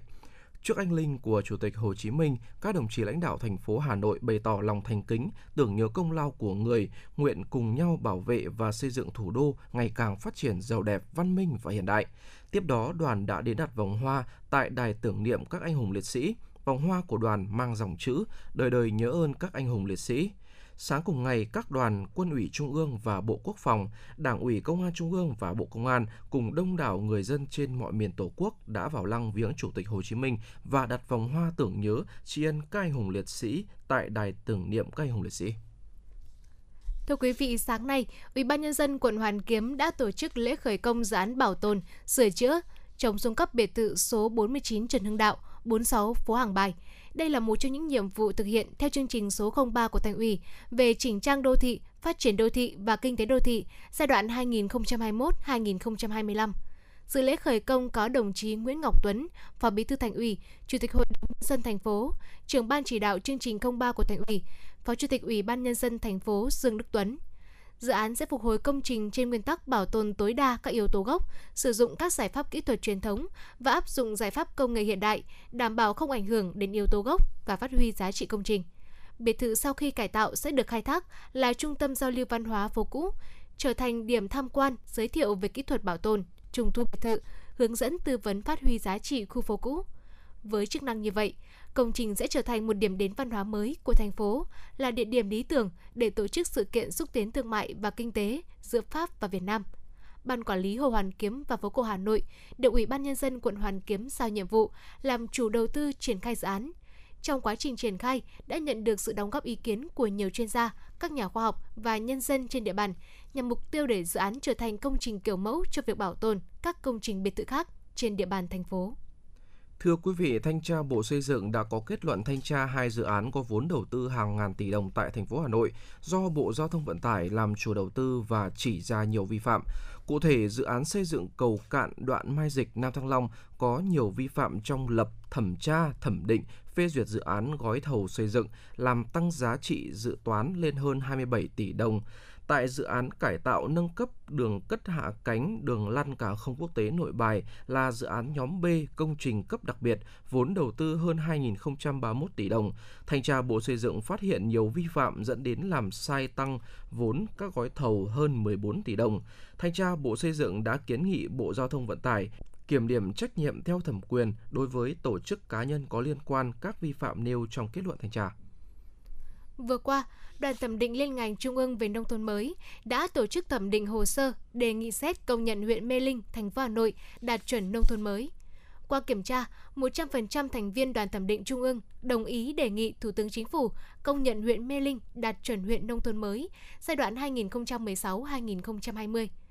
Các thành viên đoàn thẩm định trung ương cũng lưu ý, đối với tiêu chí môi trường, Mê Linh cần có những giải pháp đồng bộ nhằm thực hiện tốt hơn công tác vệ sinh môi trường, duy trì phong trào trồng, chăm sóc các tuyến đường hoa, quan tâm bố trí xây dựng không gian xanh. Chuyến bay mang số hiệu FM96 đang chuẩn bị nâng độ cao. Quý khách hãy thắt dây an toàn, sẵn sàng trải nghiệm những cung bậc cảm xúc cùng FN96.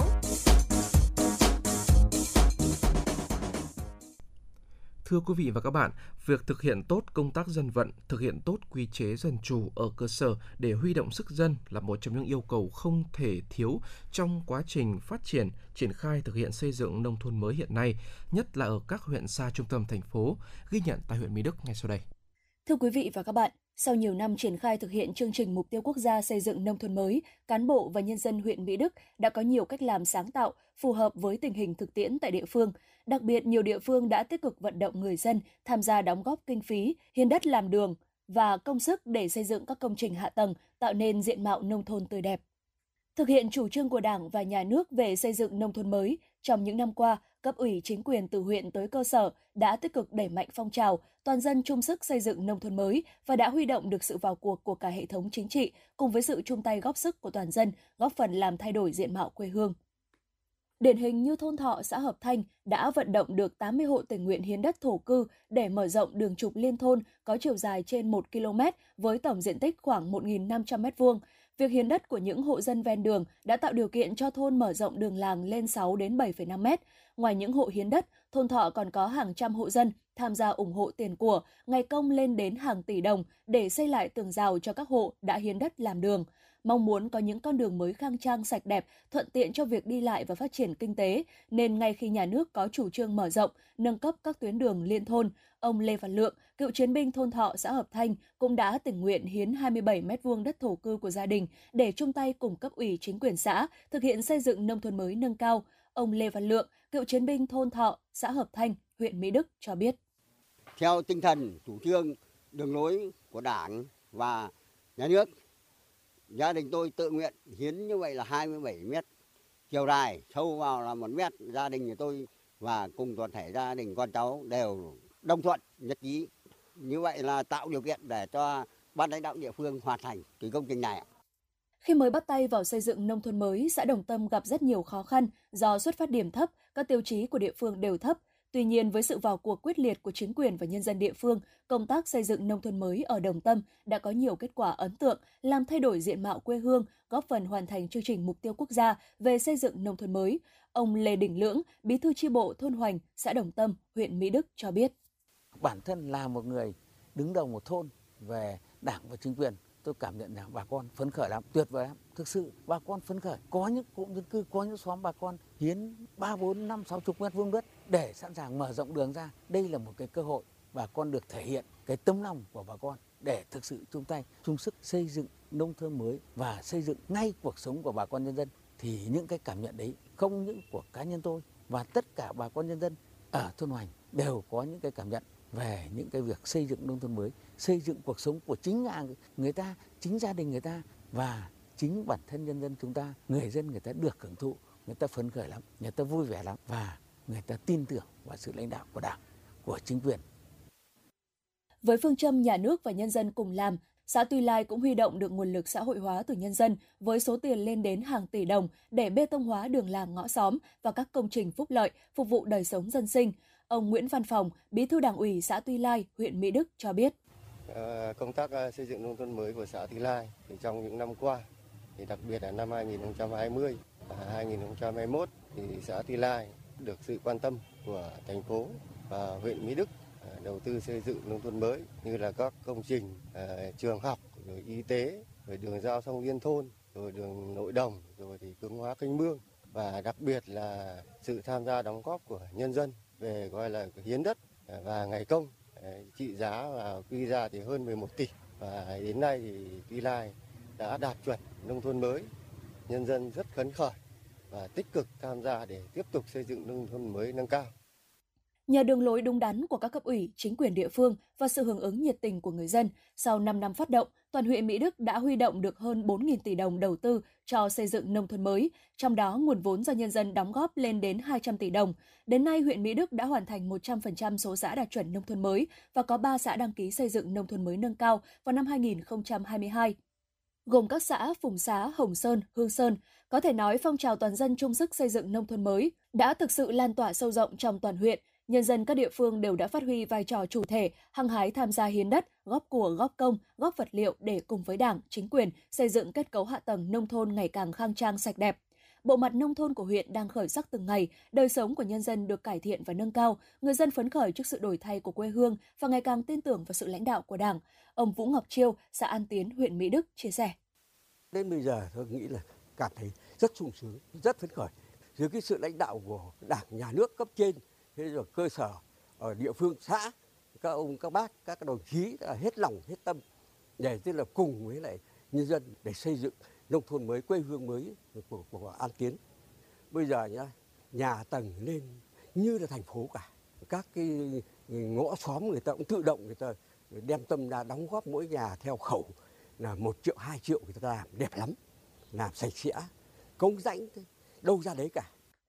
Mặc dù đạt nhiều kết quả trong xây dựng nông thôn mới, nhưng lãnh đạo huyện Mỹ Đức nhận định vẫn chưa tạo được nhiều vùng sản xuất tập trung, quy mô lớn, chuyển đổi cơ cấu cây trồng, vật nuôi còn chậm, việc thực hiện áp dụng cơ giới hóa và ứng dụng các tiến bộ kỹ thuật còn hạn chế, chưa tạo được nhiều nông sản hàng hóa. Bên cạnh đó, các tiêu chí xây dựng nông thôn mới còn đạt thấp. Mức thu nhập bình quân đầu người mặc dù đã được nâng lên rõ rệt nhưng còn thấp so với bình quân chung của thành phố. Tỷ lệ hộ nghèo một số xã còn cao, chất lượng giáo dục chưa đồng đều. Để khắc phục khó khăn vướng mắc, đồng thời phát huy kết quả đã đạt được, huyện Mỹ Đức xác định mục tiêu tiếp theo của địa phương là tiếp tục thực hiện hiệu quả các quy hoạch, cùng với đó huyện sẽ tập trung khai thác tối đa tiềm năng, thế mạnh của địa phương. Đầu tư hạ tầng đồng bộ nhằm chuyển dịch cơ cấu kinh tế nhanh bền vững, tăng dần tỷ trọng du lịch dịch vụ. Đặc biệt, huyện sẽ chú trọng nâng cao chất lượng đời sống nhân dân, phân đấu đạt chuẩn nông thôn mới vào năm 2022, thực hiện xây dựng nông thôn mới nâng cao kiểu mẫu, chăm lo an sinh xã hội, tăng chỉ số hạnh phúc, sự hài lòng của người dân. Cùng với đó là phát triển kinh tế nông thôn, đẩy mạnh phát triển du lịch dịch vụ, các ngành nghề nông thôn, tiếp tục phối hợp với các sở ngành của thành phố, hoàn thiện hồ sơ thủ tục thành lập hai cụm công nghiệp trên địa bàn huyện. Đặc biệt để nâng cao đời sống người dân, huyện sẽ tiếp tục thực hiện đào tạo nghề cho lao động nông thôn để tạo việc làm, giảm dần tỷ trọng lao động trong nông nghiệp để tăng thu nhập của người dân địa phương, tiếp tục thực hiện chương trình an sinh xã hội, giảm nghèo bền vững, tiếp tục khai thác tiềm năng lợi thế, thu hút mạnh các nguồn lực để đầu tư phát triển ngành dịch vụ du lịch trên địa bàn, trong đó tập trung phát triển du lịch sinh thái, du lịch nghỉ dưỡng, du lịch tâm linh gắn với tiêu thụ sản phẩm nông nghiệp tại chỗ. Ngoài nhiệm vụ trên, huyện sẽ chủ động tổ chức các hoạt động xúc tiến thương mại, đáp ứng cung cầu hàng hóa, khuyến khích xã hội hóa nâng cấp hệ thống chợ, đầu tư phát triển các cửa hàng thông minh, siêu thị, mở rộng thị trường thương mại. Để đạt được kết quả này, hiện tại huyện Mỹ Đức đang tiếp tục tranh thủ sự hỗ trợ của nhà nước và huy động sức dân tham gia xây dựng kết cấu hạ tầng đồng bộ, hiện đại, hoàn thiện các tiêu chí để sớm hoàn thành chương trình mục tiêu quốc gia về xây dựng huyện nông thôn mới trong năm 2022.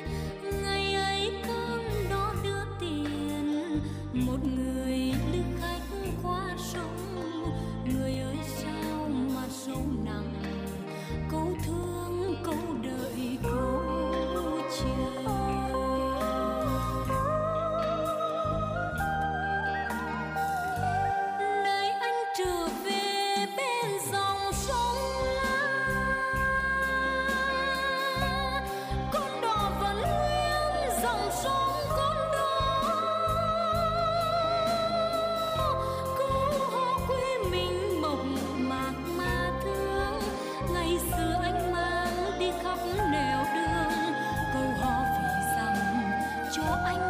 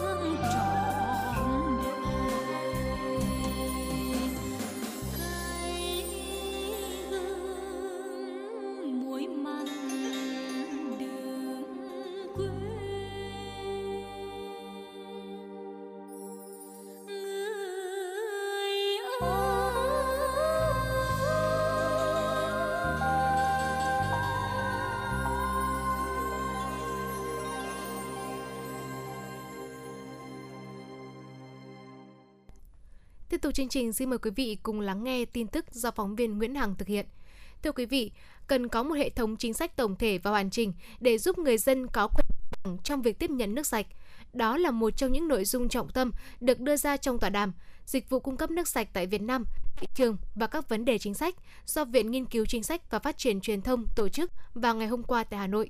Tại tọa đàm, ba vấn đề chính đã được cơ quan quản lý nhà nước, chuyên gia, doanh nghiệp và hiệp hội trong lĩnh vực dịch vụ cấp nước sạch đưa ra, bao gồm hiện trạng quyền tiếp nhận dịch vụ nước sạch của người dân Việt Nam, các vấn đề về thị trường nước sạch như hàng hóa, dịch vụ công và quy chế pháp lý cũng như quyền tiếp cận nước sạch và thị trường nước sạch ở Việt Nam. Các chuyên gia tham dự tọa đàm đều thống nhất chung một quan điểm, Vấn đề nước sạch hiện nay cần được đánh giá toàn diện và phải có một hệ thống chính sách tổng thể để hoàn chỉnh thị trường kinh doanh nước sạch. Tiến trình này nên gắn với việc xây dựng luật về cấp nước và xử lý nước mà chính phủ đã yêu cầu và Bộ Xây dựng đang triển khai. Từ đó mới có thể đảm bảo quyền tiếp cận bình đẳng của mọi người dân với giá nước sạch phù hợp nhất, đặc biệt là với cư dân ở những vùng nông thôn. Theo thứ hạng PCI, tức là chỉ số năng lực cạnh tranh cấp tỉnh năm 2021 do Phòng Thương mại và Công nghiệp Việt Nam VCCI công bố sáng nay gồm Quảng Ninh, Hải Phòng, Đồng Tháp, Đà Nẵng, Vĩnh Phúc, Bình Dương, Bắc Ninh, Thừa Thiên Huế, Bà Rịa Vũng Tàu và Hà Nội là 10 tỉnh thành phố đứng đầu trong bảng xếp hạng 63 tỉnh thành phố. Hà Nội là một trong các địa phương được cộng đồng doanh nghiệp đánh giá tích cực ở chỉ số cắt giảm thủ tục hành chính, giảm gánh nặng tuân thủ các thủ tục cấp giấy phép kinh doanh có điều kiện, giải quyết khó khăn cho doanh nghiệp. Quảng Ninh là địa phương dẫn đầu bảng xếp hạng PCI. Đây cũng là địa phương duy nhất được xếp ở nhóm rất tốt vì đã có chất lượng điều hành kinh tế xuất sắc, cải thiện chỉ số gia nhập thị trường, giảm thiểu chi phí không chính thức cũng như kịp thời tháo gỡ khó khăn đồng hành cùng với doanh nghiệp. Các địa phương phía cuối bảng xếp hạng PCI năm nay bao gồm Cao Bằng, Hòa Bình, Con Tum, Kiên Giang, Hà Giang, Ninh Bình, Quảng Bình, Lai Châu, Bạc Liêu và Sóc Trăng. Với mục tiêu khuyến khích sử dụng máy bán hàng tự động nhằm từng bước hiện đại hóa hình thức bán lẻ, Ủy ban nhân dân thành phố Hà Nội đã ban hành kế hoạch triển khai lắp đặt máy bán hàng tự động tại địa điểm công cộng trên địa bàn thành phố đến năm 2025. Kế hoạch được triển khai đồng thời góp phần minh bạch nguồn gốc, xuất xứ, chất lượng sản phẩm, hàng hóa cung cấp trực tiếp đến người tiêu dùng. Cần thay thế cho các hình thức bán hàng rong, bán dạo. Ủy ban nhân dân thành phố Hà Nội giao Sở Công Thương chủ trì phối hợp với các ngành chức năng giả soát, khảo sát, tổng hợp danh sách các địa điểm công cộng phù hợp, lắp đặt máy bán hàng tự động như công viên, vườn hoa, di tích lịch sử văn hóa, danh lam thắng cảnh, trường học, bệnh viện, dạp chiếu phim, trung tâm thương mại. Máy bán hàng tự động có khả năng cung cấp đa dạng phong phú các sản phẩm, mặt hàng, chủng loại thức ăn, thức uống, bao gồm cả trái cây tươi. Khuyến khích lắp đặt máy bán hàng tự động cấp các mặt hàng thủ công mỹ nghệ, quá lưu niệm tại các địa điểm du lịch, phục vụ du khách tham quan. Đồng thời máy phải chấp nhận nhiều hình thức thanh toán như tiền mặt, thẻ ngân hàng, thanh toán trực tuyến, mã QR và có chức năng trả lại tiền thừa. Thưa quý vị thính giả, Ủy ban nhân dân thành phố Hà Nội vừa ban hành kế hoạch triển khai chiến lược phát triển văn hóa đến năm 2030 trên địa bàn thành phố Hà Nội. Kế hoạch nhằm thực hiện có hiệu quả chiến lược phát triển văn hóa đến năm 2030 theo quyết định số 1909 ngày 12 tháng 11 năm 2021 của Thủ tướng Chính phủ trên địa bàn thành phố. Kế hoạch đặt ra 11 nhóm nhiệm vụ giải pháp, trong đó yêu cầu các ngành, các cấp tập trung phát triển văn hóa con người Hà Nội để phát huy tối đa nguồn lực văn hóa con người, tạo nên sức mạnh nội sinh, động lực quan trọng quyết định góp phần thực hiện hóa mục tiêu phát triển nhanh và bền vững của thủ đô, xây dựng và phát triển văn hóa người Hà Nội toàn diện phù hợp với xu thế thời đại, yêu cầu của cách mạng công nghiệp 4.0 xây dựng môi trường văn hóa lành mạnh, nâng cao chất lượng các mô hình văn hóa, nâng cao đời sống tinh thần cho nhân dân, phát triển văn hóa trên cơ sở bảo đảm hài hòa giữa bảo tồn và phát triển, phát huy tối đa những tiềm năng thế mạnh giá trị văn hóa truyền thống mang bản sắc của thủ đô ngàn năm văn hiến. Để làm được điều này, thành phố tăng đầu tư cho phát triển văn hóa, việc phát triển công nghiệp văn hóa trên nguyên tắc bảo tồn, phát huy những giá trị văn hóa truyền thống, tranh thủ sự giúp đỡ của bạn bè quốc tế, góp phần xây dựng hệ giá trị văn hóa Thăng Long Hà Nội, xây dựng người Hà Nội thanh lịch và văn minh. Liên đoàn Lao động thành phố Hà Nội cho biết, nhằm huy động sự hưởng ứng nhiệt tình, trách nhiệm cao hơn nữa của đoàn viên, người lao động trên địa bàn thủ đô, góp phần hoàn thành chỉ tiêu giai đoạn 1 của chương trình một triệu sáng kiến nỗ lực vượt khó sáng tạo, quyết tâm chiến thắng đại dịch COVID-19 do Tổng Liên đoàn Lao động Việt Nam phát động, các cấp công đoàn Hà Nội triển khai chiến dịch cao điểm 35 ngày. Thực hiện từ nay đến hết ngày 31 tháng 5 năm nay, Mục tiêu là thi đua hoàn thành chỉ tiêu có 52.000 sáng kiến đăng ký trên hệ thống phần mềm trực tuyến, đảm bảo hoàn thành và phấn đấu hoàn thành vượt mức chỉ tiêu giai đoạn 1 của chương trình 1 triệu sáng kiến. Liên đoàn Lao động thành phố sẽ tổ chức hội nghị sơ kết chương trình 1 triệu sáng kiến giai đoạn 1 vào tháng 6 tới và tuyên dương khen thưởng các tập thể cá nhân có thành tích xuất sắc tham gia chương trình.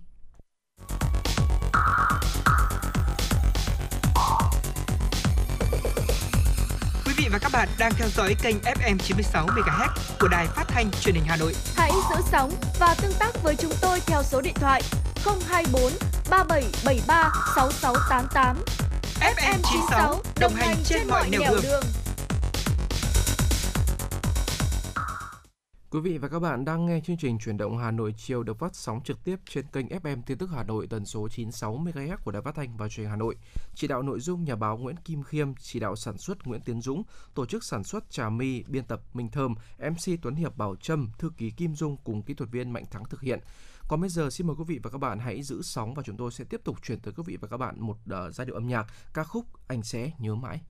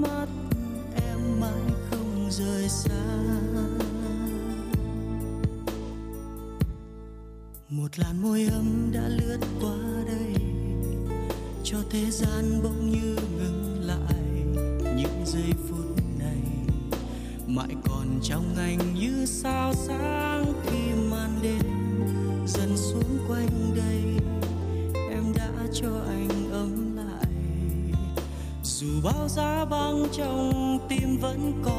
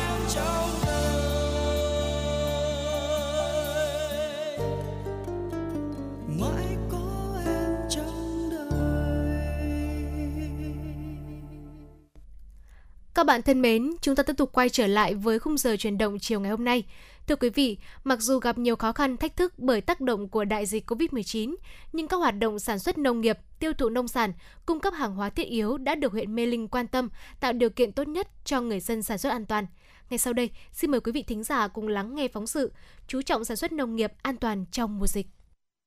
Thưa quý vị và các bạn, thích ứng an toàn là biện pháp đang được huyện Mê Linh tập trung triển khai đối với lĩnh vực nông nghiệp nhằm bình thường hóa trong sản xuất, ổn định các chuỗi cung ứng nông sản thực phẩm, đảm bảo nguồn cung cho người dân thủ đô. Mặc dù không bị siết chặt các biện pháp chống dịch như giai đoạn giãn cách, nhưng Hợp tác xã Dịch vụ Tổng hợp Đông Cao, xã Tráng Việt, huyện Mê Linh vẫn duy trì các biện pháp phòng chống dịch trong quá trình sản xuất – với 351 thành viên sản xuất trên diện tích hơn 200 hecta, chuyên trồng các loại rau củ quả, rau ăn lá như củ cải, cải ngồng, rau đông dư, dưa chuột. Mỗi tháng hợp tác xã cung ứng được khoảng 4.500 tấn cho các chợ đầu mối bếp ăn, cửa hàng tiện ích của thành phố Hà Nội cũng như các tỉnh thành lân cận như Bắc Ninh, Thái Nguyên, Vĩnh Phúc. Trong bối cảnh dịch đang diễn biến phức tạp,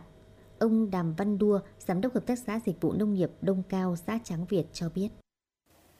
À, thực hiện theo cái chỉ thị 20 của thành phố và ủy ban nhân huyện, ủy ban nhân xã chúng tôi à, Ờ, tiếp tục ờ, vẫn ờ, đẩy mạnh cái phát triển cái vùng rau. Để làm cái thứ nhất là cái nhu cầu rau xanh của thành phố vùng 1, vùng 2, vùng 3 làm sao cho cái à, nhu cầu của vùng rau sản xuất đạt được hiệu quả thì chúng tôi đã tuyên truyền bà con dân chúng ta lên tập trung các cái loại rau ăn lá ngắn ngày để đáp ứng cái nhu cầu trên cơ sở là theo cái căn cứ của công văn 20 của thành phố và các cái chỉ thị của huyện Mê Ninh để đảm bảo cái à, cung ứng cái nguồn rau xanh à, không bị à, đứt gãy cái nguồn thiết yếu phẩm cho thị trường thành phố Hà Nội.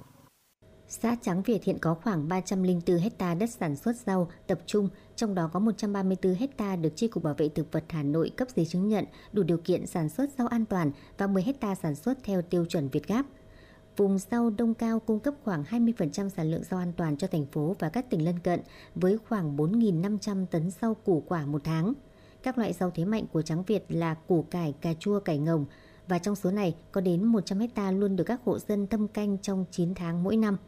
từ tháng 5 đến tháng 8 hàng năm, do thời tiết nắng nóng, người dân chỉ trồng các loại cây dây leo như bầu bí, mướp đắng, lạc lè. Mặc dù dịch bệnh chưa ổn định như mong muốn, nhưng nhờ được tiêm đầy đủ từ hai mũi trở lên, nên đến thời điểm này, bà con nông dân xã Trắng Việt luôn chủ động sản xuất, đảm bảo nguồn cung rau xanh cho người dân thủ đô. Bà Nguyễn Thị Thanh, xã Trắng Việt, huyện Mê Linh chia sẻ.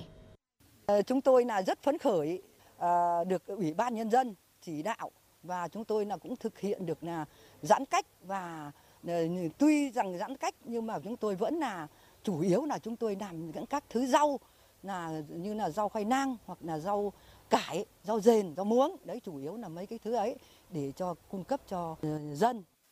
Mặc dù chịu ảnh hưởng bởi dịch COVID-19 nhưng với phương châm thích ứng an toàn, huyện Mê Linh đã chủ động tích cực đẩy mạnh thực hiện cơ cấu lại sản xuất nông nghiệp, cơ cấu lại các sản phẩm chủ lực theo hướng liên kết hàng hóa. Nhờ đó, việc sản xuất tiêu thụ nông sản trên địa bàn huyện vẫn đạt kết quả tốt. 4 tháng đầu năm nay, trong lĩnh vực trồng trọt, toàn huyện Mê Linh đã gieo cấy trên 3.600 hecta vụ lúa xuân, với hơn 1.000 hecta rau màu trung bình mỗi tháng, Vựa rau của huyện cung ứng cho thị trường từ 9.000 đến 12.000 tấn rau củ quả các loại, 64,2 hecta ngô, 32,8 hecta đậu tương, 860 hecta cây ăn quả các loại. Trong chăn nuôi, tổng đàn lợn 36.300 con với sản lượng thịt lợn hơi cung ứng thị trường là 750 tấn một tháng. Đàn châu bò có 6.600 con, sản lượng thịt đạt 20 tấn một tháng. Đàn gia cầm 1,7 triệu con, sản lượng thịt đạt 720 tấn một tháng. Trứng đạt 6,8 triệu quả một tháng thủy sản đạt 126 tấn một tháng, đáp ứng đủ nhu cầu về lương thực thực phẩm, rau xanh cho người dân trên địa bàn huyện và người dân thủ đô. Ông Phạm Thành Đô, trưởng phòng kinh tế huyện Mê Linh cho biết để triển khai tập trung các cái biện pháp thúc đẩy phát triển sản xuất nông nghiệp, duy trì và đáp ứng cái ờ, nhu cầu về yêu cầu về tăng trưởng ngành nông nghiệp, đồng thời cũng đáp ứng hàng hóa nông sản phẩm để phục vụ cho nhu cầu của bà con nhân dân ở trong địa bàn huyện cũng như là các cái tỉnh thành bạn thì ờ, các cái giải pháp mà chúng tôi ờ, tập trung tổ chức thực hiện đó là duy trì ờ, tập trung cho các cái biện pháp chăm sóc đặc biệt là với Mê Linh là một trong những cái vùng trọng điểm rau hoa của thành phố Hà Nội thì để tạo điều kiện cho bà con tiêu thụ các cái hàng hóa nông sản phẩm Đấy, và duy trì sản xuất thì huyện cũng đã tập trung chỉ đạo là nhân dân sản xuất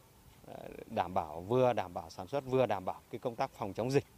Cái thứ hai là để hỗ trợ tiêu thụ cho bà con nhân dân. Thì ờ, thứ nhất là huyện cũng đã tập trung là chỉ đạo các xã thị trấn tăng cường tuyên truyền vận động bà con nhân dân là tập trung thu gom à, các cái đầu mối để thu ờ, bà con bán lại cho các cái đầu mối thu gom lớn ở trên địa bàn. Hiện nay cũng trên địa bàn huyện cũng đã hình thành trên 100 cái đầu mối thu gom cái, các cái loại rau, hoa quả các loại rồi trứng gia cầm đấy, để đem đi tiêu thụ.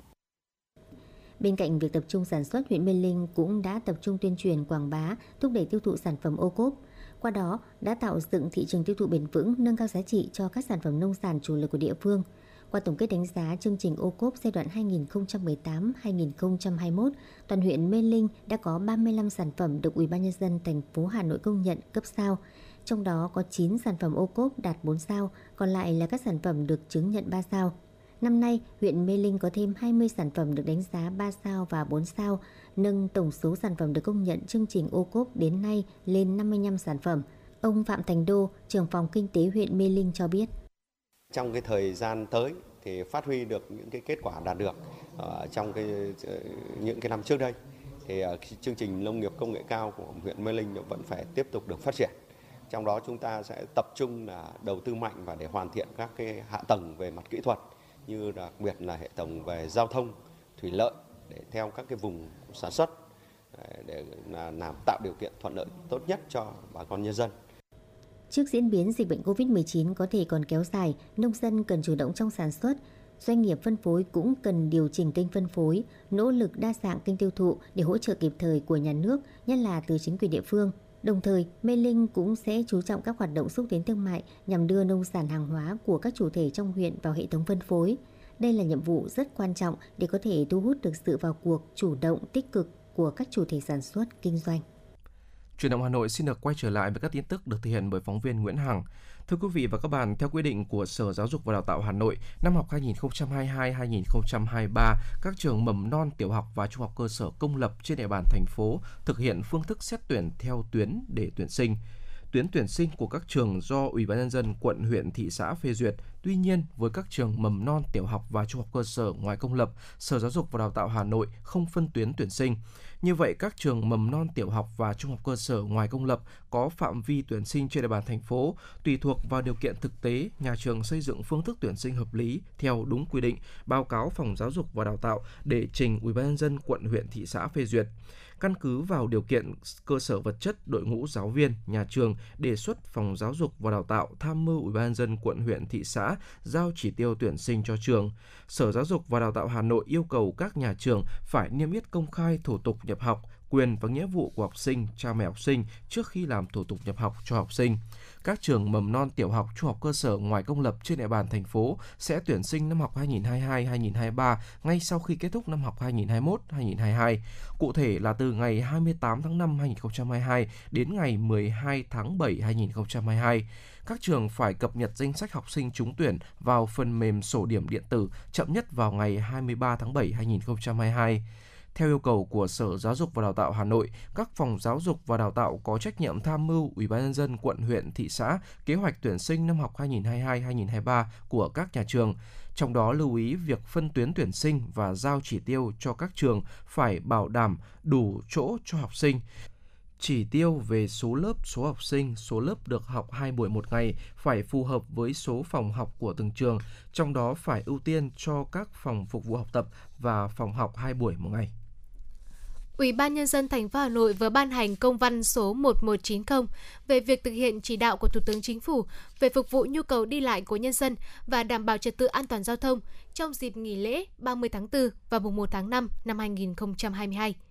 Ủy ban nhân dân thành phố giao Sở Giao thông Vận tải, Tổng công ty Vận tải Hà Nội và các doanh nghiệp vận tải hoạt động trên địa bàn thành phố và các đơn vị liên quan có phương án khôi phục và đảm bảo năng lực chất lượng và an toàn đối với hoạt động vận tải hành khách và hàng hóa trong điều kiện bình thường mới, nhất là hoạt động vận tải hành khách và hoạt động đi lại của học sinh sinh viên.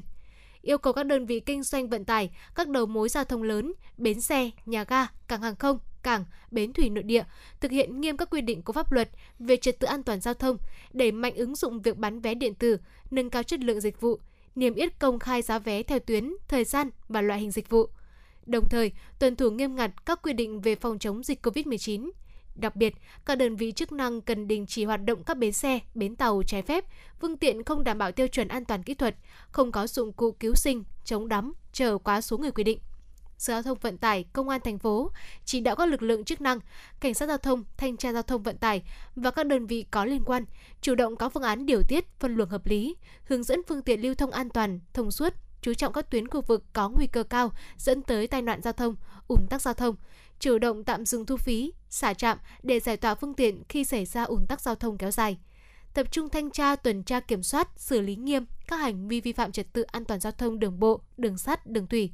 Chú ý các hành vi vi phạm nghiêm trọng là nguyên nhân trực tiếp dẫn tới tai nạn giao thông, ùn tắc giao thông. Chủ động phòng ngừa, ngăn chặn và xử lý nghiêm các vụ tụ tập gây rối trật tự công cộng, đua xe trái phép, cương quyết xử lý trấn áp những đối tượng có hành vi chống người thi hành công cụ.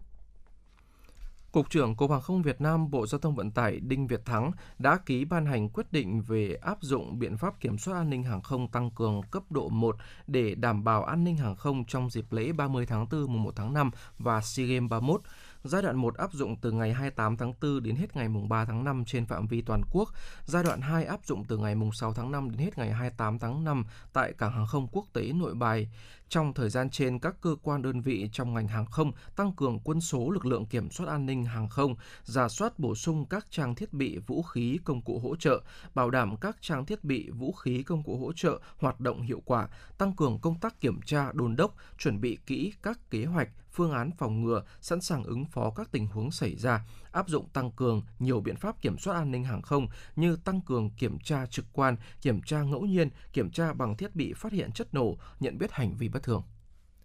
nhằm đảm bảo an toàn giao thông, phòng ngừa giải quyết ủn tắc giao thông, tạo điều kiện thuận lợi cho quá trình di chuyển giữa các đoàn vận động viên và người dân trong thời gian diễn ra SEA Games 31 từ ngày 6 tháng 5 đến ngày 23 tháng 5. Cục Cảnh sát Giao thông đã đưa ra 9 phương án phân luồng khi có tình trạng ùn tắc giao thông tại các tuyến cửa ngõ ra vào thành phố Hà Nội. Cụ thể, phương án 1 khi tuyến Pháp Vân cầu rẽ Ninh Bình và quốc lộ 1A từ Hà Nội đến Ninh Bình Thanh Hóa và ngược lại bị ùn tắc giao thông sẽ phân luồng theo hướng tại nút giao vực vòng nếu đi theo cao tốc cầu rẽ Ninh Bình hoặc Đồng Văn nếu đi theo quốc lộ 1A thuộc địa phận tỉnh Hà Nam. Các phương tiện từ phía Nam đi các tỉnh phía Đông Bắc, phía Bắc và ngược lại sẽ rẽ phải qua quốc lộ 38 cầu Yên Lịch, thành phố Yên, quốc lộ 39 phố nối, quốc lộ 5 hoặc theo đường nối cao tốc Hà Nội Hải Phòng với cao tốc cầu rẽ Ninh Bình, rẽ phải đi Hải Dương, Hải Phòng, Quảng Ninh, rẽ trái đến đường vành đai 3 đi Bắc Ninh, Bắc Giang, Lạng Sơn, Thái Nguyên. Các phương tiện từ phía Nam đi các tỉnh phía Bắc và Tây Bắc và ngược lại sẽ rẽ trái đi quốc lộ 38, quốc lộ 21B, quốc lộ 21A, đường Hồ Chí Minh, đi Hòa Bình, Sơn La, Phú Thọ, Vĩnh Phúc hoặc theo đường tỉnh 429, quốc lộ 70, Hà Nội. Phương án 2 tuyến quốc lộ 32 tiếp giáp Hà Nội, Nam Từ Liêm, Bắc Từ Liêm, các phương tiện không lưu thông được sẽ phân luồng theo hướng phương tiện từ Phú Thọ, Vĩnh Phúc đi các tỉnh Tây Bắc hoặc phía Nam đến nút giao quốc lộ 32 cầu Trung Hà hoặc cầu Vĩnh Thịnh thuộc đường Lâm thị xã Sơn Tây, rẽ phải đi quốc lộ 21A qua nút giao quốc lộ 21A Đại lộ Thăng Long, Xuân Mai vào đường Hồ Chí Minh hoặc đến nút giao Đại lộ Thăng Long quốc lộ 21A Đại lộ Thăng Long, Lê Trọng Tấn, Văn Khê, Phúc La, Văn Phú, Cầu Bưu, Phan Trọng Tuệ, Ngọc Hồi, quốc lộ 1A đi các tỉnh phía Nam và ngược lại. Phương án 3 tuyến cao tốc Nội Bài Lào Cai và quốc lộ 2A đoạn tiếp giáp Hà Nội ùn tắc các phương tiện từ các tỉnh Yên Bái, Phú Thọ đi các tỉnh Đông Bắc bao gồm Bắc Ninh, Hải Dương, Hưng Yên và ngược lại được phân luồng như sau. Tại nút IC6 Văn Quán đi theo hướng đường tỉnh 305C, quốc lộ 2, quốc lộ 2A, Võ Văn Kiệt, quốc lộ 5 phương án 4 tuyến cao tốc Hà Nội Thái Nguyên và quốc lộ 3 đoạn giáp Hà Nội, các phương tiện không lưu thông được, các phương tiện trên quốc lộ 3 đi các tỉnh phía Đông, Đông Bắc như Hải Dương, Hưng Yên, Bắc Ninh và phía Nam như Hà Nam, Ninh Bình đi theo hướng từ quốc lộ 3 cao tốc Hà Nội, Thái Nguyên, quốc lộ 1B gần cầu Phú Đồng đi các tỉnh phía Đông, Đông Bắc, phía Nam và ngược lại.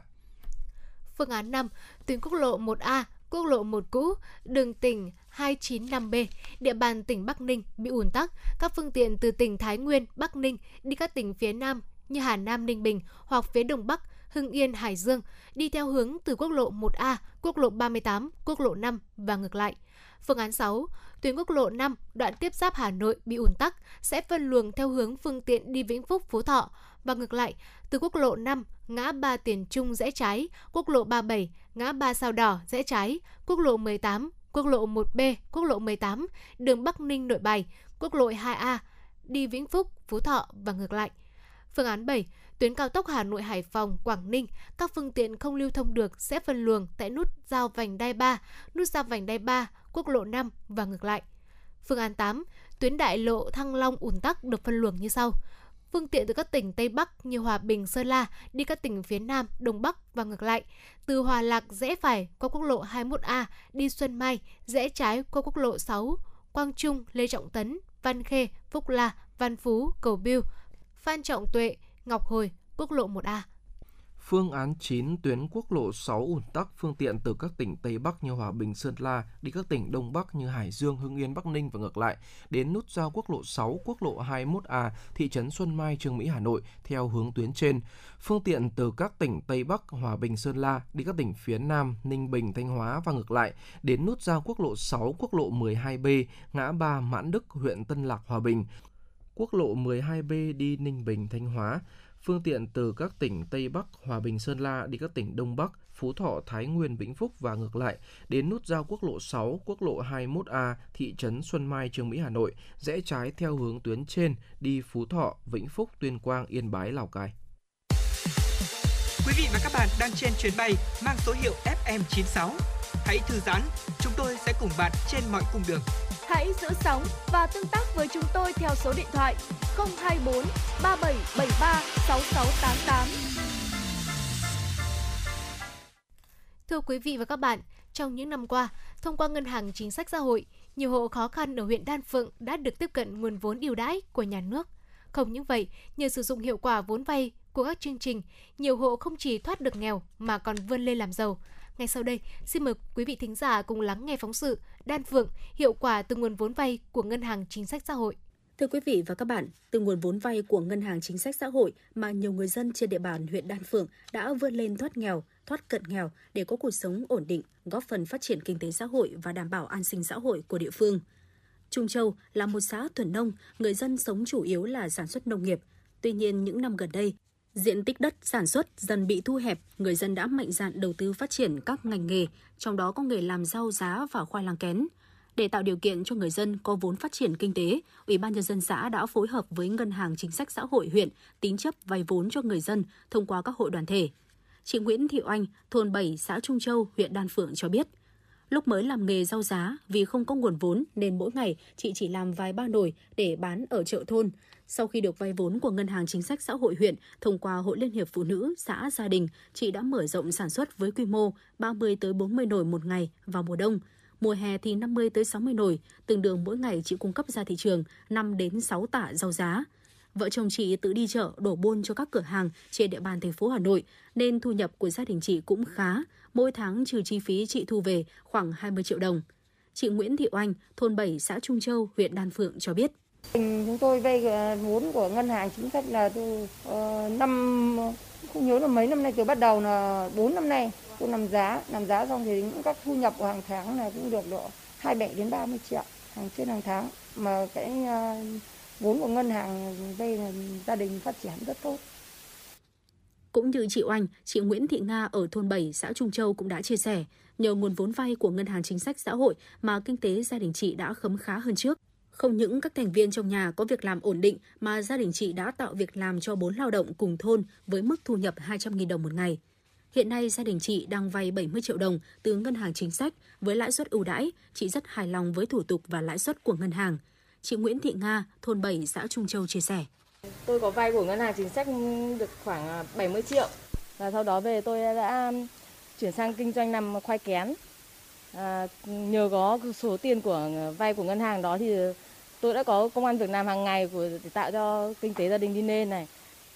Theo Ngân hàng Chính sách Xã hội huyện Đan Phượng, tính đến hết năm 2021, tổng dư nợ của xã Trung Châu đến nay là trên 28 tỷ đồng, giải quyết cho trên 600 khách hàng vay vốn thông qua 19 tổ tiết kiệm và vay vốn. Dư nợ bình quân đạt 44,5 triệu đồng trên hộ, tăng 5 triệu đồng trên hộ so với năm 2020.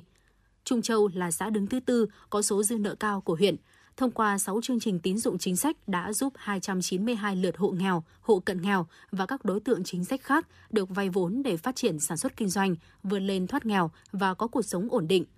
Cụ thể, năm 2021 cho vay một hộ nghèo, 171 lao động được tạo việc làm, 120 hộ gia đình được vay để cải tạo, xây dựng công trình nước sạch và vệ sinh môi trường đạt tiêu chuẩn. Bà Nguyễn Thị Xuyến, tổ trưởng tổ vay vốn xã Trung Châu cho biết. Thế và trong cái tổ của tôi hoạt động vay vốn này thì có 56 hộ vay vốn. Tổng dư nợ bây giờ cũng trên 2 tỷ. Thế nhưng mà các hộ thì đều là chấp hành tốt cái nội quy ví dụ như là trả gốc, trả lãi đầy đủ, đóng tiết kiệm đầy đủ đúng hạn. Không chưa có hộ nào bị bị quá hạn. Thế và các hộ thì nhờ có nguồn vốn vay của ngân hàng chính sách xã hội thì làm ăn đã phát triển, kinh tế nói chung là khá hơn mọi ngày. Thế cho nên là cái tổ hoạt động vẫn bình thường, đều đều chưa có nợ xấu. Để quản lý và giúp các đối tượng vay vốn phát huy hiệu quả nguồn vốn vay, Ủy ban nhân dân xã Trung Châu giao cho các hội, đoàn thể nhận ủy thác giao chỉ tiêu xuống các thôn và cùng các tổ tiết kiệm và vay vốn bình xét cho vay hộ nghèo và các đối tượng chính sách khác, đồng thời đẩy mạnh thông tin tuyên truyền về tín dụng chính sách để người dân hiểu và thực hiện đúng theo quy định. Mặt khác, xã phối hợp chặt chẽ với Ngân hàng Chính sách Xã hội huyện triển khai nhiều biện pháp, nhất là cải tiến thủ tục vay vốn ưu đãi, giúp đồng vốn được giải ngân đúng đối tượng, nhanh chóng, thuận lợi, quản lý giám sát việc sử dụng vốn vay, hướng dẫn tổ trưởng tổ tiết kiệm và vay vốn về nghiệp vụ vay vốn. Ông Nguyễn Văn Hồng, Phó Chủ tịch Ủy ban nhân dân xã Trung Châu cho biết. À, đối với công tác mà để vay vốn của ngân hàng chính sách để tạo điều kiện cho bà con nhân dân phát triển kinh tế thì trước hết là khi chúng tôi nhận được cái nguồn thông báo của trên ờ, ngân hàng chính sách là về cái ờ, phân bổ vốn về chúng tôi là sẽ họp những cái đoàn thể mà được thụ hưởng với nguồn vốn và chúng tôi sẽ phân bổ vốn theo từng uh, đơn vị thụ hưởng. Thì sau cái đó là cái đơn vị thụ hưởng thì về sẽ triển khai tới các uh, hội đoàn thể và những hội uh, đại diện những người ủy thác thì sẽ uh, báo cáo với uh, chi bộ và thôn và sau đó là tổ chức bình xét cho các đối tượng vay nói vay đúng và sử dụng đúng mục đích để cái đồng vốn vay của ngân hàng chính sách nó đạt được hiệu quả. Từ năm 2021, dịch bệnh COVID-19 diễn biến phức tạp đã ảnh hưởng đến hoạt động vay vốn của Ngân hàng Chính sách Xã hội. Tuy nhiên, với cách làm sáng tạo, linh hoạt, Ngân hàng Chính sách Xã hội huyện đã hoàn thành mục tiêu đề ra, góp phần đảm bảo an sinh xã hội trên địa bàn huyện. Các tổ chức hội đoàn thể cũng luôn quan tâm đến hoạt động của Ngân hàng Chính sách Xã hội huyện, tích cực chỉ đạo hội, đoàn thể cấp xã, thị trấn phối hợp với Ngân hàng Chính sách Xã hội thực hiện các chương trình tín dụng chính sách đang triển khai trên địa bàn, thường xuyên củng cố nâng cao chất lượng tín dụng, chất lượng ủy thác và hoạt động của tổ tiết kiệm và vay vốn. Theo đánh giá của các hội, đoàn thể huyện Đan Phượng, việc triển khai cho vay vốn ưu đãi đã góp phần giúp cho huyện có bước phát triển tích cực về kinh tế xã hội.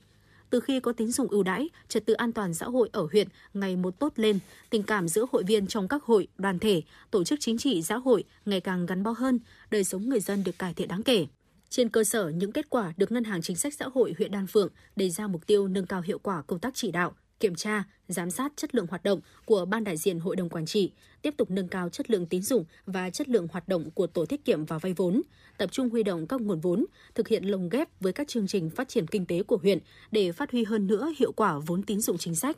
Bà Nguyễn Thị Thu Hương, Phó Giám đốc Ngân hàng Chính sách Xã hội Chính sách huyện Đan Phượng cho biết. Cái năm 2021 thì thông qua 8 cái chương trình tín dụng à, thực hiện ở ngân hàng chính sách thì cũng đã giải quyết việc làm cho à, khoảng 2.900 57 lao động để cho vay các hộ nghèo, hộ cận nghèo, học sinh sinh viên và chương trình cho vay à, nước sạch vệ sinh môi trường. Số hộ vay ở ngân hàng chính sách trong năm 2021 là 3.952 hộ và số hộ khách hàng dư nợ cho đến đến thời điểm 31 tháng 12 là 8.978 hộ. Thế giờ trong những cái năm 2022 thì cũng à, trước những cái diễn biến Ờ, và cũng diễn biến phức tạp của dịch thì ờ, thực hiện cái ờ, mục tiêu là kiểm soát linh hoạt và có hiệu quả thì ngân hàng chính sách cũng đã triển khai ngay từ những cái tháng đầu năm thì cái mục tiêu tăng trưởng của chúng tôi thì trong năm 2022 thì cái nguồn vốn tăng trưởng khoảng từ 10 đến 12% so với năm 21. Tăng trưởng dư nợ thì từ 12 đến 14%. Trong năm 2022 này, Phòng Giao dịch Ngân hàng Chính sách Xã hội huyện Đan Phượng tiếp tục làm tốt công tác tham mưu với Ủy ban Nhân dân huyện, phối hợp chặt chẽ với các hội đoàn thể trên địa bàn huyện, ra soát đối tượng được vay vốn, kịp thời giải ngân nguồn vốn đến đúng đối tượng, kịp thời hỗ trợ nguồn vốn cho các hộ duy trì sản xuất, phát triển kinh tế, vươn lên thoát nghèo, làm giàu cho gia đình, từ đó có thêm điều kiện xây dựng quê hương ngày càng phát triển.